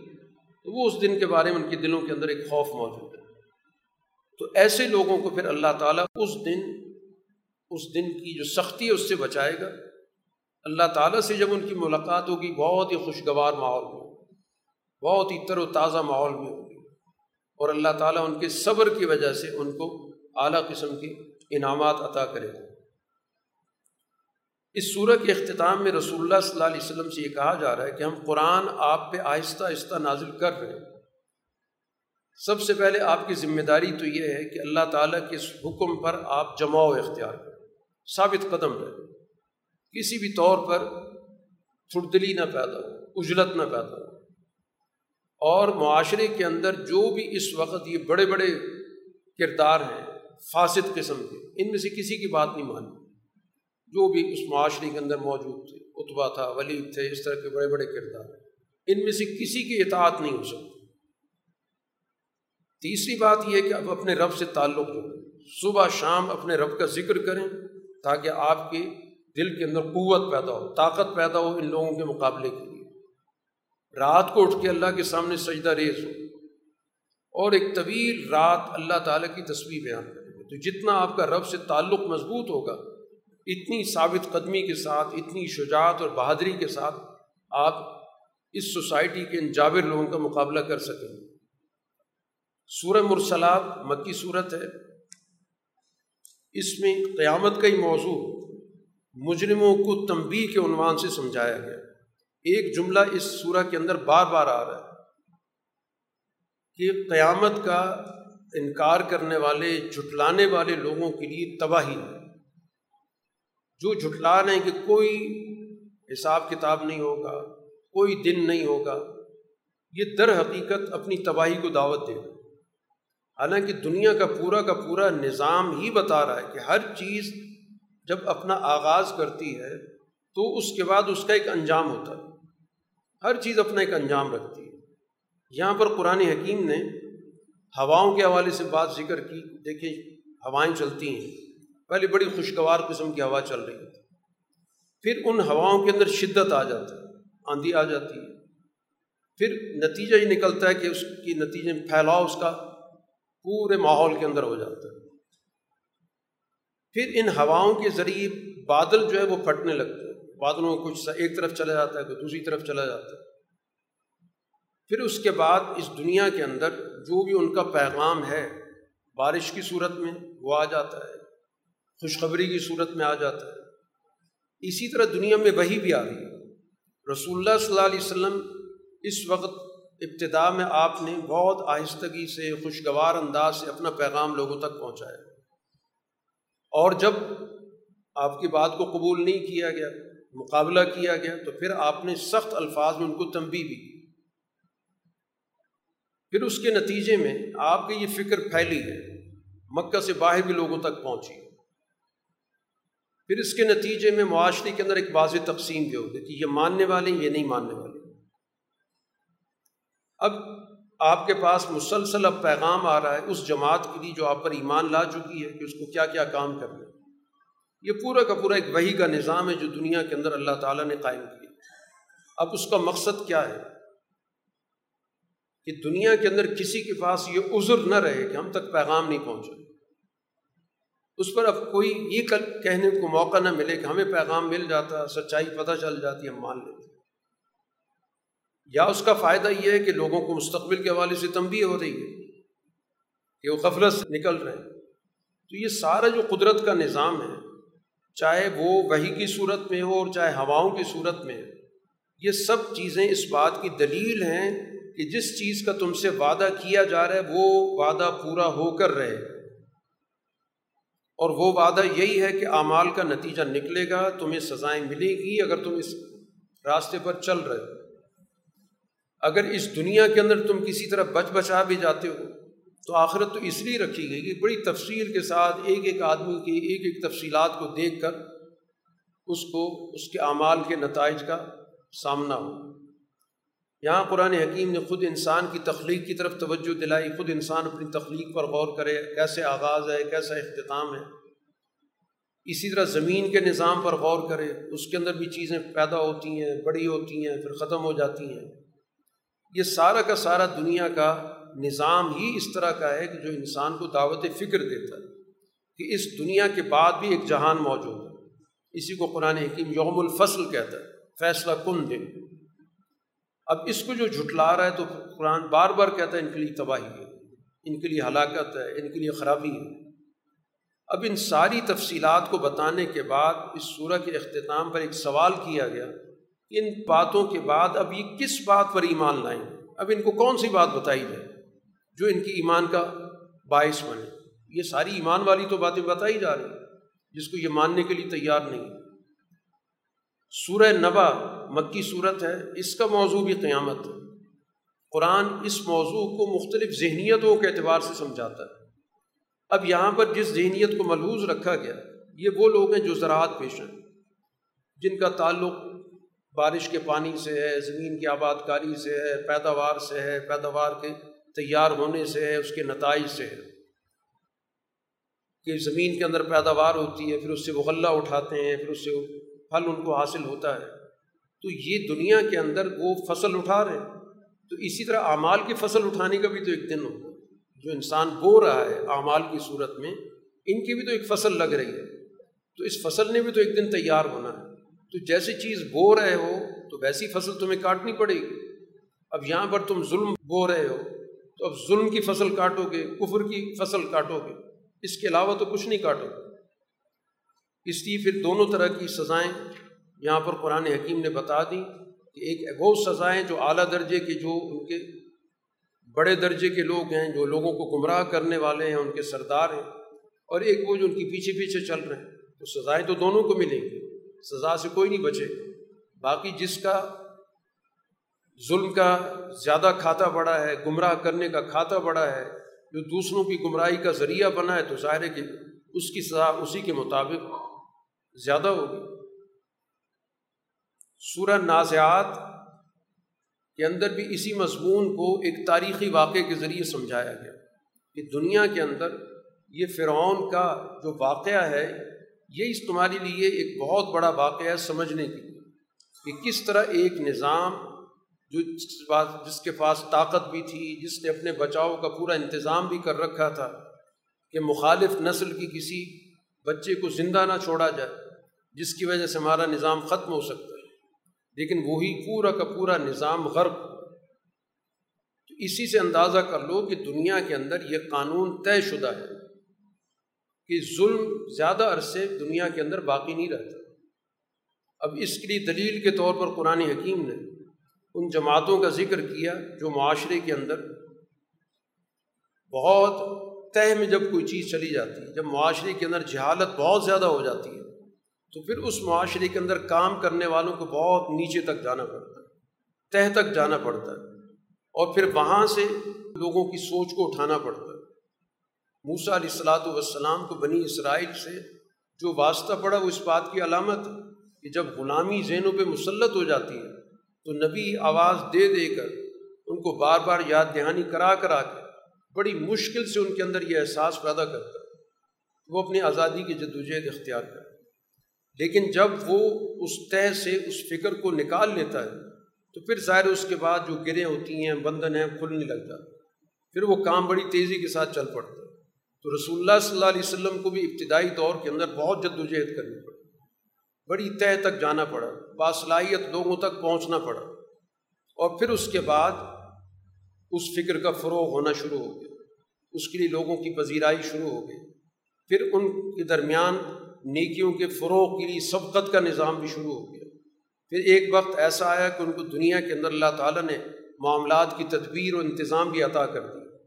تو گویا معاشرے کے اندر کسی بھی کام کو شروع کرنے کے لیے ابتدا سے جدوجہد کرنی پڑتی ہے اور مختلف مراحل سے گزرنے کے بعد جا کر تدبیر امور انتظام تک بات پہنچتی ہے۔ فوری طور پر معاشروں کے اندر نظم و نسق قائم نہیں ہوتا۔ نظم و نسق قائم کرنے کے لیے، کوئی بھی نظام قائم کرنے کے لیے ابتدا سے جدوجہد کرنی پڑتی ہے اور پھر لوگوں کو منظم کرنا پڑتا ہے۔ ان مشکلات سے عہدہ برا ہونا پڑتا ہے اور پھر ایک ایک آدمی کو اکٹھا کرنا پڑتا ہے۔ پھر جا کے ایک اجتماعیت تیار ہوتی ہے اور جب اجتماعیت تیار ہو جاتی ہے تو پھر ظاہر سوسائٹی کے اندر اس کی بات کا فروغ بڑی تیزی کے ساتھ ہوتا ہے۔ تو یہی معاملہ ہوا ہے کہ موسا علیہ السلاۃ والسلام کی جدوجہد کے اندر موجود ہے۔ موسا علیہ السلاۃ والسلام نے فرعون کو توجہ دلائی۔ اللہ تعالیٰ نے ان کو پیغام دیا کہ ان سے جا کر سب سے پہلے تو براہ راست بات کرنا۔ کہ کیا تم سچائی کی طرف آنے کے لیے تیار ہو؟ کیا اس بات کے لیے آمادہ ہو کہ تمہارے اندر جو خرابی ہے، تکبر موجود ہے، دوسروں کو غلام بنانے کی سوچ ہے، اس سے اپنے آپ کو نکالنے کے لیے تیار ہو؟ تو فرعون کا تزکیہ یہی تھا کہ فرعون کے اندر سے جبر نکلے، فرعون کے اندر سے اپنے آپ کو خدا ماننے کا اور من مانے کا کی جو سوچ تھی وہ اس کے اندر سے نکلے دوسروں کو غلام بنانے کی جو سوچ ہے وہ نکلے تو سب سے پہلے تو اسے دعوت دینا، کیونکہ دعوت کا طریقہ یہی ہوتا ہے کہ اس چیز میں اگلے آدمی کو مخاطب کر کے اس کو سوچنے، سمجھنے کی دعوت دی جاتی ہے۔ اور میں تمہاری رہنمائی کرتا ہوں اپنے رب کی طرف، تاکہ تمہارے اندر اپنے اعمال کے لیے خشیت پیدا ہو، خوف پیدا ہو۔ کہ میرے تو برے اعمال ہیں اور مجھ سے حساب و کتاب ہو۔ موسیٰ علیہ السلام نے بڑی بڑی نشانیاں بھی اس کو دکھائیں، لیکن وہ تو اڑا ہوا تھا۔ جو مفادات اس کے جڑے ہوئے تھے۔ موسیٰ علیہ السلام کو تو حقیق سمجھتا تھا۔ بنی اسرائیل کو وہ غلام بنائے ہوئے تھے اس لیے اس نے سب کے سامنے اپنا علل اعلان کہا کہ میں تو تمہارا سب سے بڑا رب ہوں۔ صرف رب نہیں، سب سے بڑا رب یہ اس کی تکبر کی انتہا تھی۔ اور بالآخر اللہ تعالیٰ نے سزا بھی اس کو، اس کے تکبر کے مطابق دی۔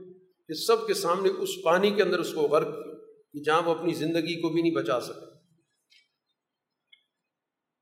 سورہ ابس مکی صورت ہے، ایک واقعے کا ذکر ہے۔ رسول اللہ صلی اللہ علیہ وسلم مکہ مکرمہ میں آپ کی پوری کوشش ہوتی تھی کہ لوگوں کو اور خاص طور پر جو قبائل کے بڑے لوگ ہوتے تھے، ان کو بات سمجھائی کسی طرح ان کی بات ان کے دلوں تک پہنچ جائے۔ ایک موقع پر رسول اللہ صلی اللہ علیہ وسلم ایک مجلس میں ایسے لوگوں کے ساتھ گفتگو کر رہے تھے۔ اس دوران ایک نابینا صحابی ہیں، عبداللہ ابن ام مکتوم، جن کو ماحول کا پتہ نہیں تھا کہ حضور صلی اللہ علیہ وسلم اس وقت گفتگو میں مصروف ہیں۔ انہوں نے حضور صلی اللہ علیہ وسلم کو آواز دینی شروع کر دی، توجہ دلانی شروع کر دی۔ تو رسول اللہ صلی اللہ علیہ وسلم نے زبان سے تو کوئی بات نہیں جو ایسے موقع پر استراری طور پر انسان کے تأثرات بدلتے ہیں۔ قرآن نے ان کا ذکر کیا کہ آپ کے چہرے پر ناگوار تأثرات ظاہر آپ ایک گفتگو کر رہے تھے اور درمیان میں ایک آدمی مداخلت کر رہے تو اللہ تعالیٰ نے اس پر بھی وہی نازل کی حالانکہ یہ حضور صلی اللہ علیہ وسلم کی کوئی ارادتی چیز بھی نہیں تھی۔ اس میں ارادے کا کوئی عمل دخل نہیں تھا۔ غیر ارادی طور پر انسان پر ایسے تاثرات چہرے پہ آ جاتے۔ لیکن حضور صلی اللہ علیہ وسلم کو کہا گیا کہ یہ مناسب نہیں۔ وجہ اس کی یہ کہ ایک طرف ایک کمزور آدمی ہے، ایک نابینا آدمی ہے، اور آپ اس کی طرف توجہ دینے کی بجائے آپ کی توجہ ان دوسرے لوگوں کی طرف۔ اس لیے قرآن نے ایک قسم کا بڑا لطیف انداز سے حضور صلی اللہ علیہ وسلم کو توجہ دلائی ہے کہ جو بندہ آپ کے پاس آ رہا تھا، وہ تو آپ سے رہنمائی کے لیے آ رہا تھا، وہ تو آپ سے زیادہ سیکھنا چاہتا ہے اور اس کو آپ کی نصیحت فائدہ بھی دے رہی ہے، کیونکہ وہ آپ پر ایمان رکھتا ہے۔ اور جو آپ کی بات کی طرف توجہ ہی نہیں دینا چاہتے، آپ ان کو سمجھانے میں لگے ہوئے۔ حالانکہ آپ کی ذمہ داری قطع نہیں ہے کہ آپ ان کو ضرور سمجھائیں۔ وہ نہ سمجھنا چاہیں، پھر بھی سمجھائیں۔ یہ تو آپ کی ذمہ داری نہیں ہے۔ آپ کا کام تو بات پہنچانا ہے۔ اگر بات کو سمجھنے کے لیے تیار ہیں، پھر تو آپ ان کو سمجھائیں۔ اور ان کے ذہن بھی متوجہ نہیں ہیں، دل بھی متوجہ نہیں ہے ماننا بھی نہیں چاہتے۔ اور آپ بڑے اہتمام کے ساتھ ان کو اپنا وقت دے رہے ہیں۔ تو وہ تو ذمہ داری بھی آپ کی نہیں تھی۔ یہ بندہ جو آپ کے پاس دوڑا دوڑا آیا تھا، آپ سے کچھ سیکھنے کے لیے آیا تھا، اس کے دل میں اللہ کا خوف تھا، آپ نے اس کی طرف توجہ نہیں کی۔ تو اس طرح گویا کہ امت کو اصل پیغام دینا مقصود ہے کہ جو طبقاتی سوچ ہے کسی بھی صورت میں ہو، وہ بہت نقصان دہ یہاں پہ رسول اللہ صلی اللہ علیہ وسلم نے کوئی بھی ایسی نہ بات کی، نہ کوئی ایسا طرز عمل اختیار کیا، نہ ان سے یہ کہا کہ تم کیوں آئے۔ یا کسی اور موقع پہ آ جانا، کوئی زبان سے آپ نے بات نہیں کی۔ صرف ظاہری تاثرات کے بل بوتے پر قرآن حکیم کی آیات نازل ہوئیں تو اصل مقصود امت کے لوگوں کو سمجھانا ہے۔ رسول اللہ صلی اللہ علیہ وسلم اس کے بعد عبداللہ ابن ام مکتوم کا بہت خیال کرتے تھے۔ کہتے تھے کہ اے وہ شخص جس کی وجہ سے میرے اللہ نے مجھے ملامت کی، مجھے سمجھایا ہے۔ تو اصل وہ طبقاتی سوچ کی نفی کرنی تھی کہ وہ کسی درجے میں بھی قابل قبول نہیں ہے۔ کہ اس بنیاد پر کہ یہ بڑے لوگ ہیں، یہ کم درجے کے لوگ ہیں، ان کو زیادہ توجہ دی جائے، ان کو کم۔ تو یہ جو طریقۂ کار ہے، اس کی نفی کرنا مقصود تو بنیادی طور پر دین کا جو پیغام ہے، وہ سوسائٹی کے اندر اس طبقاتی ذہنیت کا دشمن ہے۔ یہی تو سوسائٹی کے اندر تقسیم پیدا کرتی ہے، اسی سے تنازعات پیدا ہوتے ہیں۔ اسی سے جھگڑے پیدا ہوتے ہیں، اسی سے استحصال پیدا ہوتا ہے۔ اسی صورت میں اس بات کا بھی ذکر کیا گیا کہ اللہ تعالیٰ نے جتنے بھی وسائل پیدا کیے ہیں، یہ کل انسانیت کے لیے۔ زمین سے پیدا ہونے والی جتنی بھی غلہ جات ہیں، پھل وغیرہ ہیں، قرآن نے کہا متا الکم ولی انعام یہ متا ہے۔ متا کا مطلب ہوتا ہے جس سے انسان فائدہ اٹھاتا ہے۔ یہ ان معنوں میں نہیں کہ انسان اس پہ قبضہ کر کے بیٹھ جائے۔ متا جتنا آدمی استعمال کر سکتا ہے اتنا ہی کرے گا، جتنی اس کی ضرورت ہوگی اتنا کھائے گا۔ کوئی پہننے کی چیز ہے اتنی پہنے گا جس کی ضرورت ہے۔ اب اس کے علاوہ اگر اس اپنے پاس ذخیرہ کر کے رکھ لیتا ہے، تو یہ تو در حقیقت اس کو متا کی بجائے یوں سمجھ رہا ہے کہ جیسے میری اس پہ اجارہ داری ہے۔ تو کل دنیا کے وسائل انسانوں کے لیے اس لفظ کے ساتھ واضح کر دیے متا جس سے انسان فائدہ اٹھاتا ہے۔ جب بھوک لگی تو آپ کھانے سے فائدہ اٹھا لیتے ہیں۔ جب بھوک آپ کی مٹ گئی، اب اس چیز کا آپ کا متا تو نہیں رہی۔ اب اس کا آپ کیا کریں گے؟ اس کو دوسروں تک پہنچنا چاہیے۔ بجائے اس کے کہ انسان اپنے پاس اجارہ داری کے طور پر ان کو جوڑ کے رکھ لے ذخیر اندوز کر کے رکھ لے۔ تو یہ جو سوچ ہے، یہ بنیادی طور پر قرآن کے اس تصور متا کے بالکل خلاف ہے۔ تو اللہ نے جو چیزیں بھی پیدا کی تمہارے فائدے کے لیے پیدا کیں اور کچھ چیزیں تمہارے جانوروں کے فائدے کے لیے پیدا کی تو اب دونوں کا اکٹھا ذکر کیا۔ تمہارے لیے اور تمہارے جانوروں کے فائدے کے لیے۔ اب اسی سے بات سمجھ جانی چاہیے کہ جانوروں کا فائدہ وہی ہوتا ہے جب ان کو بھوک لگتی ہے، ان کو چارہ مل جاتا ہے، چارہ تلاش کر لیتے ہیں۔ اس کے علاوہ تو ان کے پاس یہ تصور ہی نہیں ہوتا کہ کوئی چیز اپنے پاس جوڑ کے رکھے۔ تو یہی چیز انسانوں کو بھی سمجھائی گئی۔ اسی وجہ سے سوسائٹی کے اندر خرابی پیدا ہوتی ہے۔ کہ وہ وسائل کسی ایک جگہ پر جمع ہو جاتے ہیں۔ اور اکثریت اس سے محروم ہونے کی وجہ سے بہت ساری خرابیوں کا شکار ہوتی ہے۔ اگر ان وسائل تک رسائی کا ایک صحیح عدل کا نظام موجود ہو، تو نہ سوسائٹی کے اندر بھوک ہوگی، نہ سوسائٹی کے اندر ننگ ہوگا، نہ سوسائٹی کے اندر کوئی بیماری کے مسائل ہوں گے، نہ سوسائٹی کے اندر جہالت ہوگی۔ یہ ساری وجوہات اسی وجہ سے پیدا ہوتی ہیں کہ معاشرے کے اندر ان وسائل کو کسی ایک جگہ پر اکٹھا کر دیا جاتا ہے۔ سورہ تکویر، اس میں بھی قیامت کا منظر ذکر کیا گیا کہ جب سورج کی دھوپ ختم ہو جائے گی، ستارے مدم پڑ جائیں گے، پہاڑ چل پڑیں گے، یہ تمام کیفیات قرآن نے ذکر کی ہیں، یہ بتانے کے لیے جب یہ پوری کائنات کا نظام دھرم برم ہو جائے، تو اس کا نتیجہ کیا ہوگا کہ ہر شخص کو پتہ چل جائے گا کہ وہ کیا لے کر آیا ہے، اس نے کیا پیش کیا۔ وہ دن رکھا اس لیے گیا کہ انسانی اعمال کی ایک بڑی تفصیلی جانچ پڑتال ہوگی کہ کیا کچھ اس نے کیا کیا کچھ کھویا، کیا نقصان پہنچایا، کیا فائدہ حاصل تو قرآن قیامت کے موضوع کو مختلف طریقوں سے بیان کر رہا ہے تاکہ اس بات کو سمجھ لیا جائے کہ نتائج کے نظام سے انکار سے ہی مسائل پیدا ہو۔ معاشرے کی ہر خرابی اسی فکر سے جڑی ہوئی کہ جس میں اس تصور کا انکار ہوتا ہے۔ کہ کوئی اعمال نہیں، کوئی جواب دہی نہیں، بس جو کچھ ہے اسی سے فائدہ اٹھا لو۔ نہ کل آنا ہے، نہ کسی نے پوچھنا ہے۔ اسی صورح میں رسول اللہ صلی اللہ علیہ وسلم پر وہی کے حوالے سے، جو آپ کا ایک بڑا اہم ذریعہ تھا، جبریل امین کا، ان کا تعارف کرایا گیا۔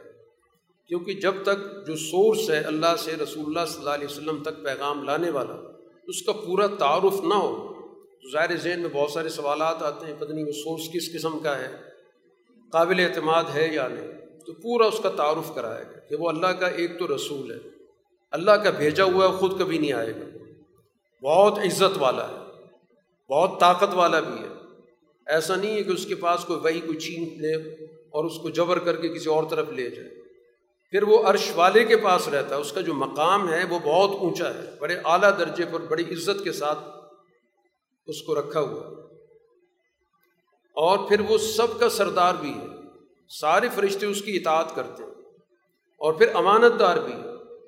کبھی بھی کوئی کام اس کے سپرد ہو، کوئی وہی اس کے سپرد ہو، اس میں ذرا برابر بھی کوئی کمی بیشی کرے، ایسا بالکل نہیں۔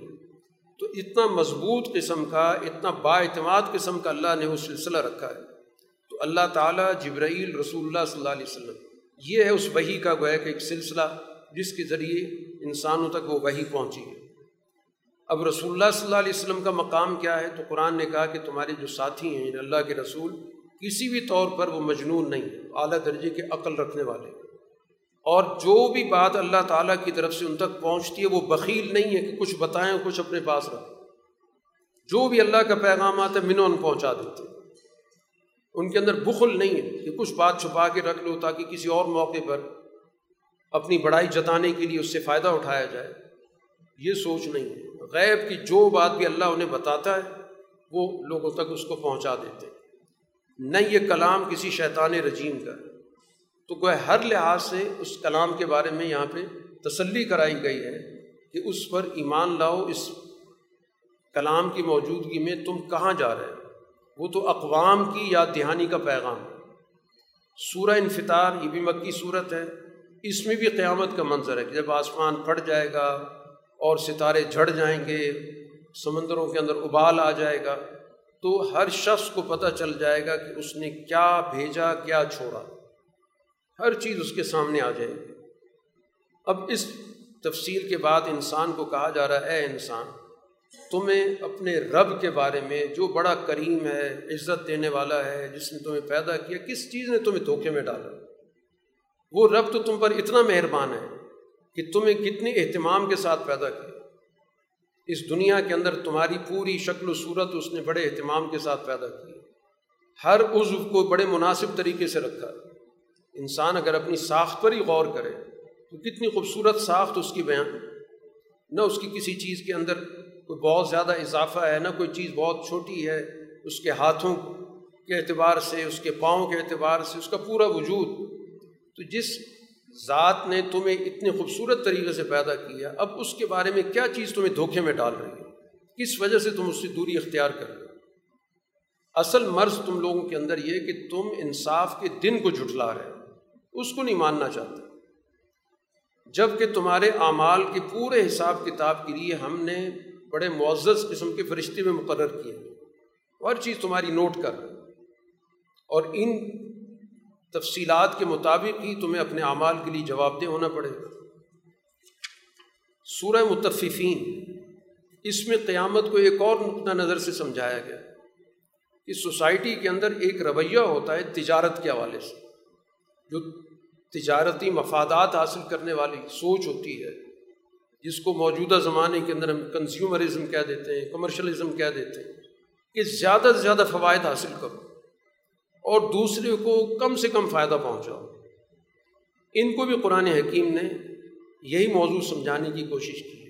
ان کو قرآن نے کہا کہ ایسے لوگوں کے لیے تباہی ہے کہ جب لوگوں سے اپنی کوئی چیز وصول کرتے ہیں تو پوری پوری وصول کریں گے۔ ذرا سی بھی کمی برداشت نہیں کریں گے۔ اور جب اپنی کوئی چیز دینی پڑ جائے تو اس میں گھاٹا کریں گے۔ چیز پوری نہیں دیں گے۔ یا اس کی کوالٹی کم کر دیں گے۔ تو کیا ان کو خیال نہیں ہے کہ ان کو اٹھایا جائے گا، پوچھا جائے گا کہ تم کیا کرتے رہے ہو؟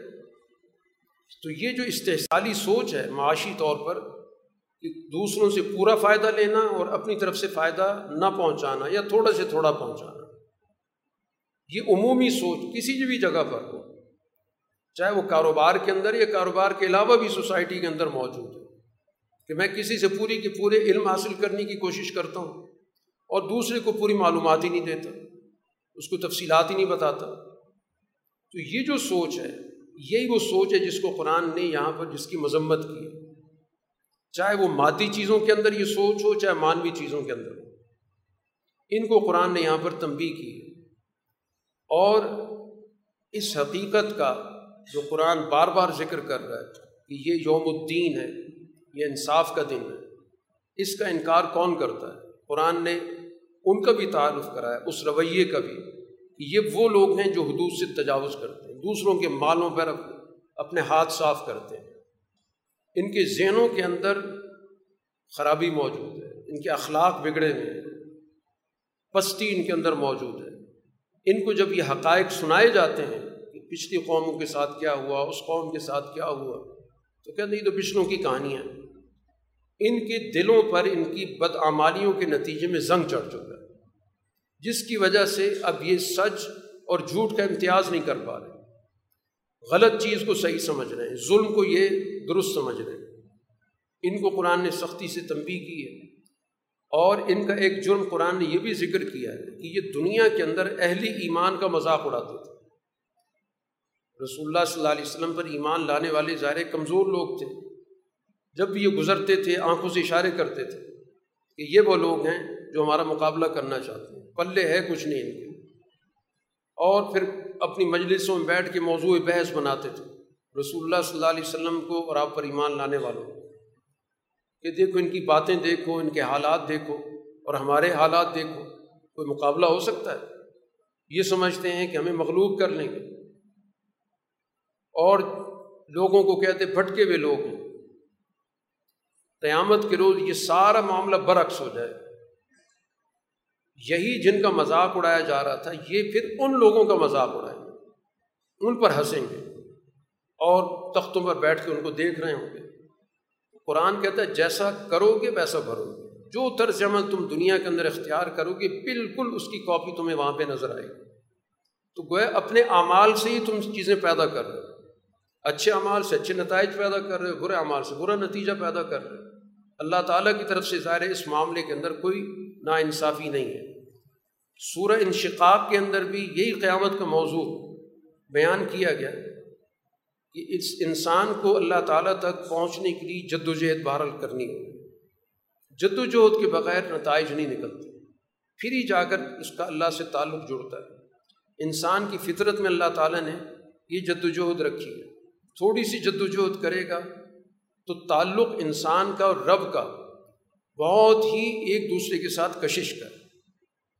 جیسے ایک لوہے مقناطیس کا تعلق ہوتا ہے۔ اگر لوہے پہ زنگ آ جائے تو پھر تو ٹھیک ہے، مقناطیس کام نہیں کرے گا۔ تھوڑا سا اس کا زنگ اتارنے کی کوشش کریں گے تو پھر جا کر وہ کیفیت بحال ہو جائے گی۔ یہاں پر بھی قرآن حکیم نے دونوں گروہوں کا ذکر کیا کامیاب گروہ کا بھی ناکام گروہ کا بھی کامیاب گروہ کو یہ بات بتائے گی کہ اس کی جو ترقی ہے وہ مسلسل جاری رہتی ہے۔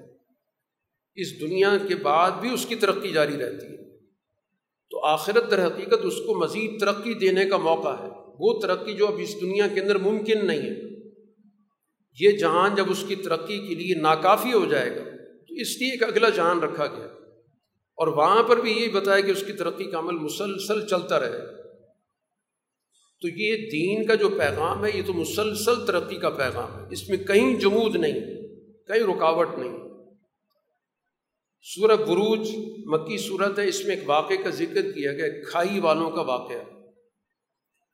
ایک ظالم بادشاہ تھا، اس کے دور میں چند لوگوں نے ایمان قبول کیا۔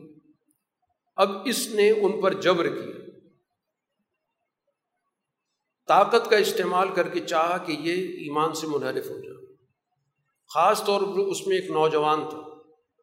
اس نوجوان پر اس دور کے حکمران نے اپنا ہر حربہ آزمایا۔ اس پر دباؤ ڈالا جائے، اس پہ جبر کیا جائے، اس کو کوئی نقصان پہنچایا جائے، حتیٰ کہ اس نے دو تین مرتبہ اس کی جان لینے کی بھی کوشش کی۔ لیکن ہر دفعہ اس کی تدبیر ناکام ہو جاتی تھی۔ ایک دفعہ اس نے کشتی میں بھجوایا اپنے لوگوں کے ساتھ کہ کشتی جا کے اس کی الٹ دو، یہ غرق ہو جائے۔ ہوا یہ کہ وہ سارے غرق ہو گئے، یہ زندہ نکل کے آ گئے پھر پہنچ گیا اس کے پاس۔ ایک موقع پر اس کو بھجوایا گیا کہ پہاڑ پر لے جاؤ، پہاڑ سے اس کو نیچے پھینک دو۔ وہ پہاڑ پہ پہنچتے ہیں، وہاں پر وہ سارے کے سارے لڑک جاتے ہیں، یہ سیدھا پہنچ جاتا ہے۔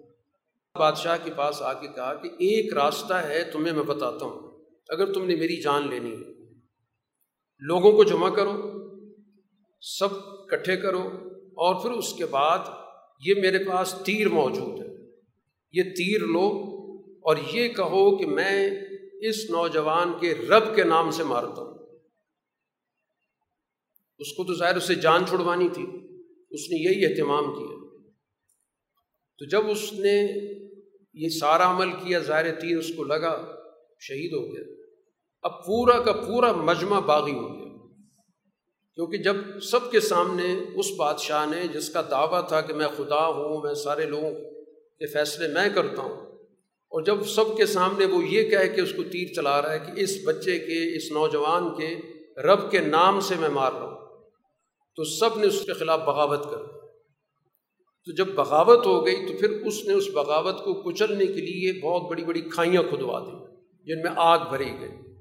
قرآن اس کا ذکر کر رہے اور اس آگ میں لوگوں کو ڈالا گیا قرآن کہتے ہیں کھائی والوں کی تباہی ہو جب یہ کھائی کے کنارے بیٹھے ہوئے تھے اور مومنون کے ساتھ جو کچھ بدسلوکی اور یہ دیکھ رہے تھے، صرف اس وجہ سے انتقام لے رہے تھے کہ انہوں نے صرف اللہ پر ایمان کا اعلان کیا تھا اور اس کے ظلم سے بغاوت کرتے اس کی خدائی کا انکار کرتے تو جو بھی اہل ایمان کو تکلیف دے رہے ہیں، ان پر بھی عذاب آئے گا۔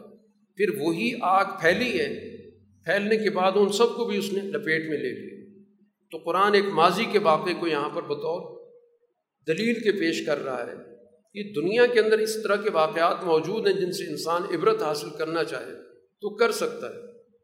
تو اس لیے مکہ والوں کو بھی سنایا جا رہا ہے کہ تم نے مسلمانوں کے لیے مصیبت تم نے ڈالی ہوئی ہے، آزمائشیں ڈالی ہوئی ہیں پہ جبر کر رہے ہو کہیں کی، تم نے جانیں لے لی ہیں۔ تو یقین رکھو کہ اللہ تعالیٰ کا نظام انصاف حرکت میں آئے گا اور تم سے چن چن کے بدلہ لیا جائے گا۔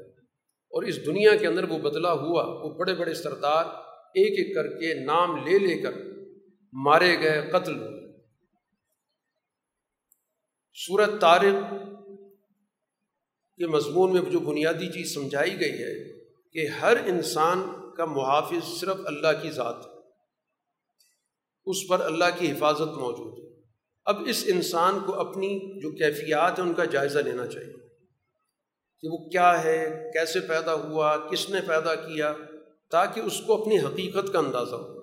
تو حقیقت شناسی کی دعوت دی گئی کہ اپنی حقیقت کو پہچانو کہ تم کون ہو کیسے دنیا کے اندر آئے ہو۔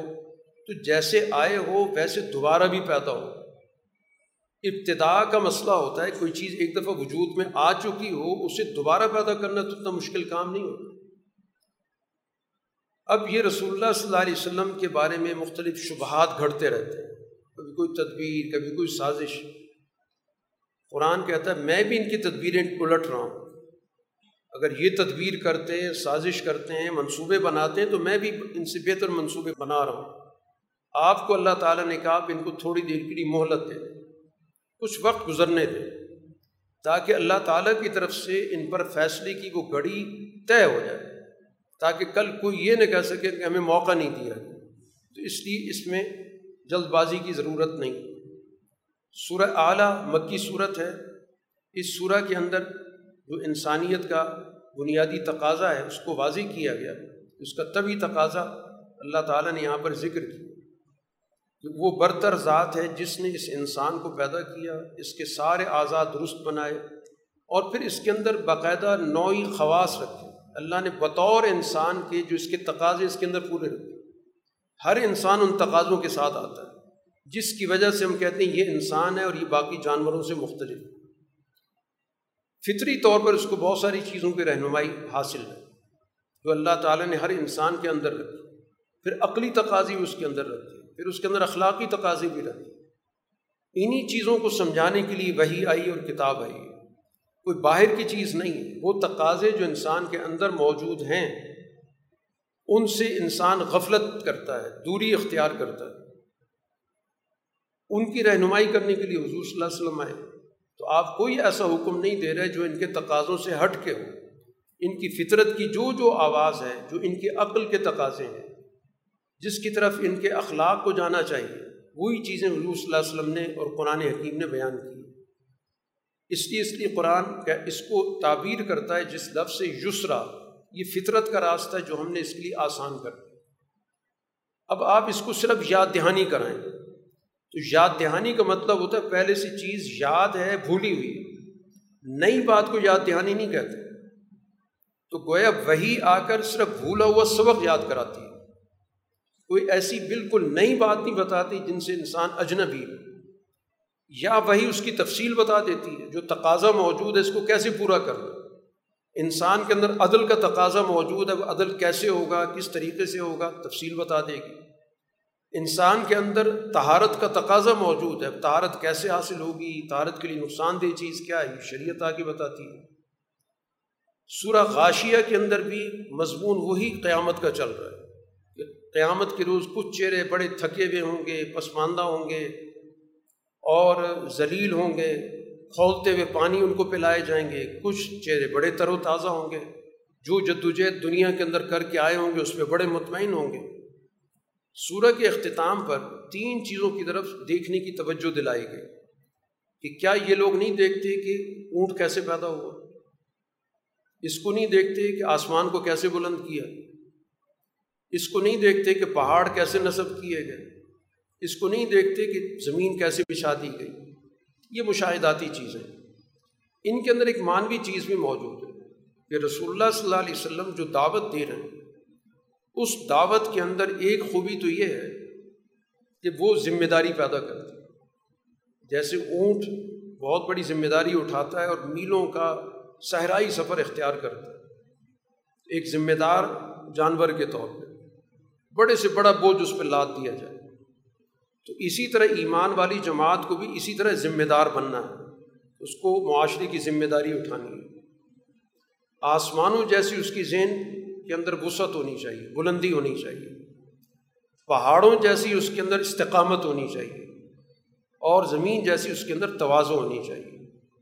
تو گویا ان مثالوں کے اندر مشاہداتی چیزیں بھی ہیں۔ مشاہدے کے طور پر بھی جو چیز انسان دیکھے کہ اونٹ کی ساخت کس قسم کی ہے آسمانوں کی بلندی کیسی ہے، پہاڑوں کی کو کس طرح اللہ تعالیٰ نے نصب کر دیا ہے، زمین پہ کس طرح بچھی ہوئی ہے، یہ تو مشاہداتی چیزیں ان مشاہداتی چیزوں سے گویا کہ ہمیں بہت ساری مانوی چیزیں بھی سمجھائی گئیں سورہ فجر مکی صورت ہے، اس میں کچھ بنیادی چیزوں کو دلیل کے طور پہ پیش کیا گیا۔ صبح کے وقت کو، صبح کے وقت قرآن حکیم نے بالعموم قوموں کی سزاؤں کے حوالے سے ذکر کیا ہوا۔ بہت ساری قوموں کے پر جو سزا آئی، عذاب آیا، وہ صبح کے وقت آیا۔ تو یہ بذات خود ایک دلیل ہے ان لوگوں کے لیے کہ جو اس دنیا کے اندر رسول اللہ صلی اللہ علیہ وسلم کی بات کو نہیں تسلیم کر رہے، تو اس وقت سے عبرت حاصل کر کہ کسی دن یہ وقت ان کی تباہی کا پیغام لا سکتا ہے۔ اسی طرح قرآن حکیم نے اور چیزوں کی قسم کھائی ہے، دس راتوں کی، خاص طور پر یہ عشرہ اخیرہ، یہ یا اسی طرح عشرہ ذی الحجہ جس کے اندر دنیا کے بڑے بڑے واقعات ہوئے رسول اللہ صلی اللہ علیہ وسلم پر قرآن کا نزول انہی دنوں کے اندر ہوا۔ اور وہ عشرہ ذی الحجہ جس کے اندر ابراہیم علیہ السلاۃ والسلام نے تاریخی قربانی عطا کی۔ اسی طرح طاق عدد ہے، جفت عدد ہے۔ دنیا کے اندر نو ذلحجہ حج کا دن ہے، وہ طاق عدد ہے۔ پھر اگلے دن، عید کا دن، جو قربانی کا دن آتا ہے، جفت عدد ہے۔ رات کی قسم کھا گئی کہ رات جب چلتی ہے تو یہ للت المعراج اور حضور صلی اللہ علیہ وسلم نے اس رات معراج کی تھی۔ تو یہ ساری گوئے کہ قسمیں اپنے اندر ایک معنویت رکھتی ہیں۔ پچھلی قوموں کی تباہی کا ذکر کرنے کے بعد اس انسان کے رویے کا ذکر کیا۔ کہ یہ جو بگڑا ہوا انسان ہے، اس کی حالت یہ ہے کہ جب اس پہ اچھے حالات ہوتے ہیں تو کہتا ہے اللہ تعالیٰ نے میری بڑی عزت کی ہے۔ وہ اپنے آپ کو بڑا عزت یافتہ سمجھتا ہے۔ اور ذرا سے اس کے رزق میں کمی آ جائے تو کہتا ہے میری تو توہین ہو گئی ہے۔ قرآن کہتا ہے اصل مرض کی طرف توجہ نہیں دیتے۔ اللہ تعالیٰ کو کسی کی توہین مقصد نہیں ہے۔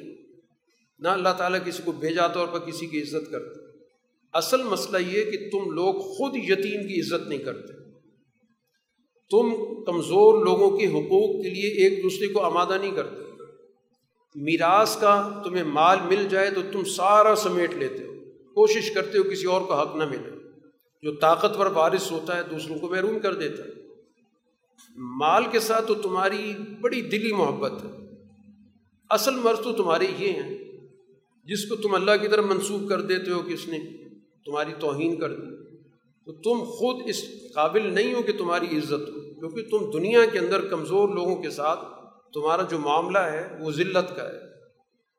ان کو دنیا کے اندر بے وقت بنانے کا ہے۔ زیادہ سے زیادہ مال سمیٹنے کا ہے، میراث پہ قبضہ کرنے کا ہے۔ تو پھر لازمی طور پر ایسے لوگوں کو تو ذلیل کیا جائے گا۔ اب اس کو اللہ کی طرف منسوخ کر دینا کہ اللہ نے میری بےزتی کر دی۔ تو اگر اللہ نے دیا تھا تو اس لیے دیا تھا کہ سوسائٹی کے لوگوں کے حقوق ادا کر۔ جس کا حق بنتا اس کو دو۔ عزت تو اس چیز میں تھی۔ تم نے عزت اس چیز میں سمجھی کہ ساری چیز سمیٹ کے بیٹھ جاؤ۔ کہ لوگوں کی نظروں میں میرا مقام ہوگا کہ بڑا مالدار ہے، بڑا سرمایہ رکھتا ہے، بڑی زمینوں والا ہے۔ اس کے مقابلے پر جو نفس مطمئنہ ہے، اس کے دل کے اندر سوچ یہ ہوتی ہے کہ میری مال سے کوئی محبت نہیں ہے، وسائل سے کوئی محبت نہیں ہے، اس کا رب سے تعلق ہوتا ہے۔ تو میں نے رب کی رضا تلاش کرنی وسائل اس کے پاس ہوں گے، لیکن ان وسائل کو وہ سوسائٹی کے مفاد کے لیے استعمال کرے گا۔ لوٹنے کے لیے استعمال نہیں کرے گا، قبضہ کرنے کے لیے استعمال نہیں کرے گا۔ یہ در حقیقت اللہ کے بندوں میں داخل ہوگا اور یہ جنت میں داخل ہوگا۔ واخر دعوانا الحمد للہ رب العالم الحمد لله رب العالمین۔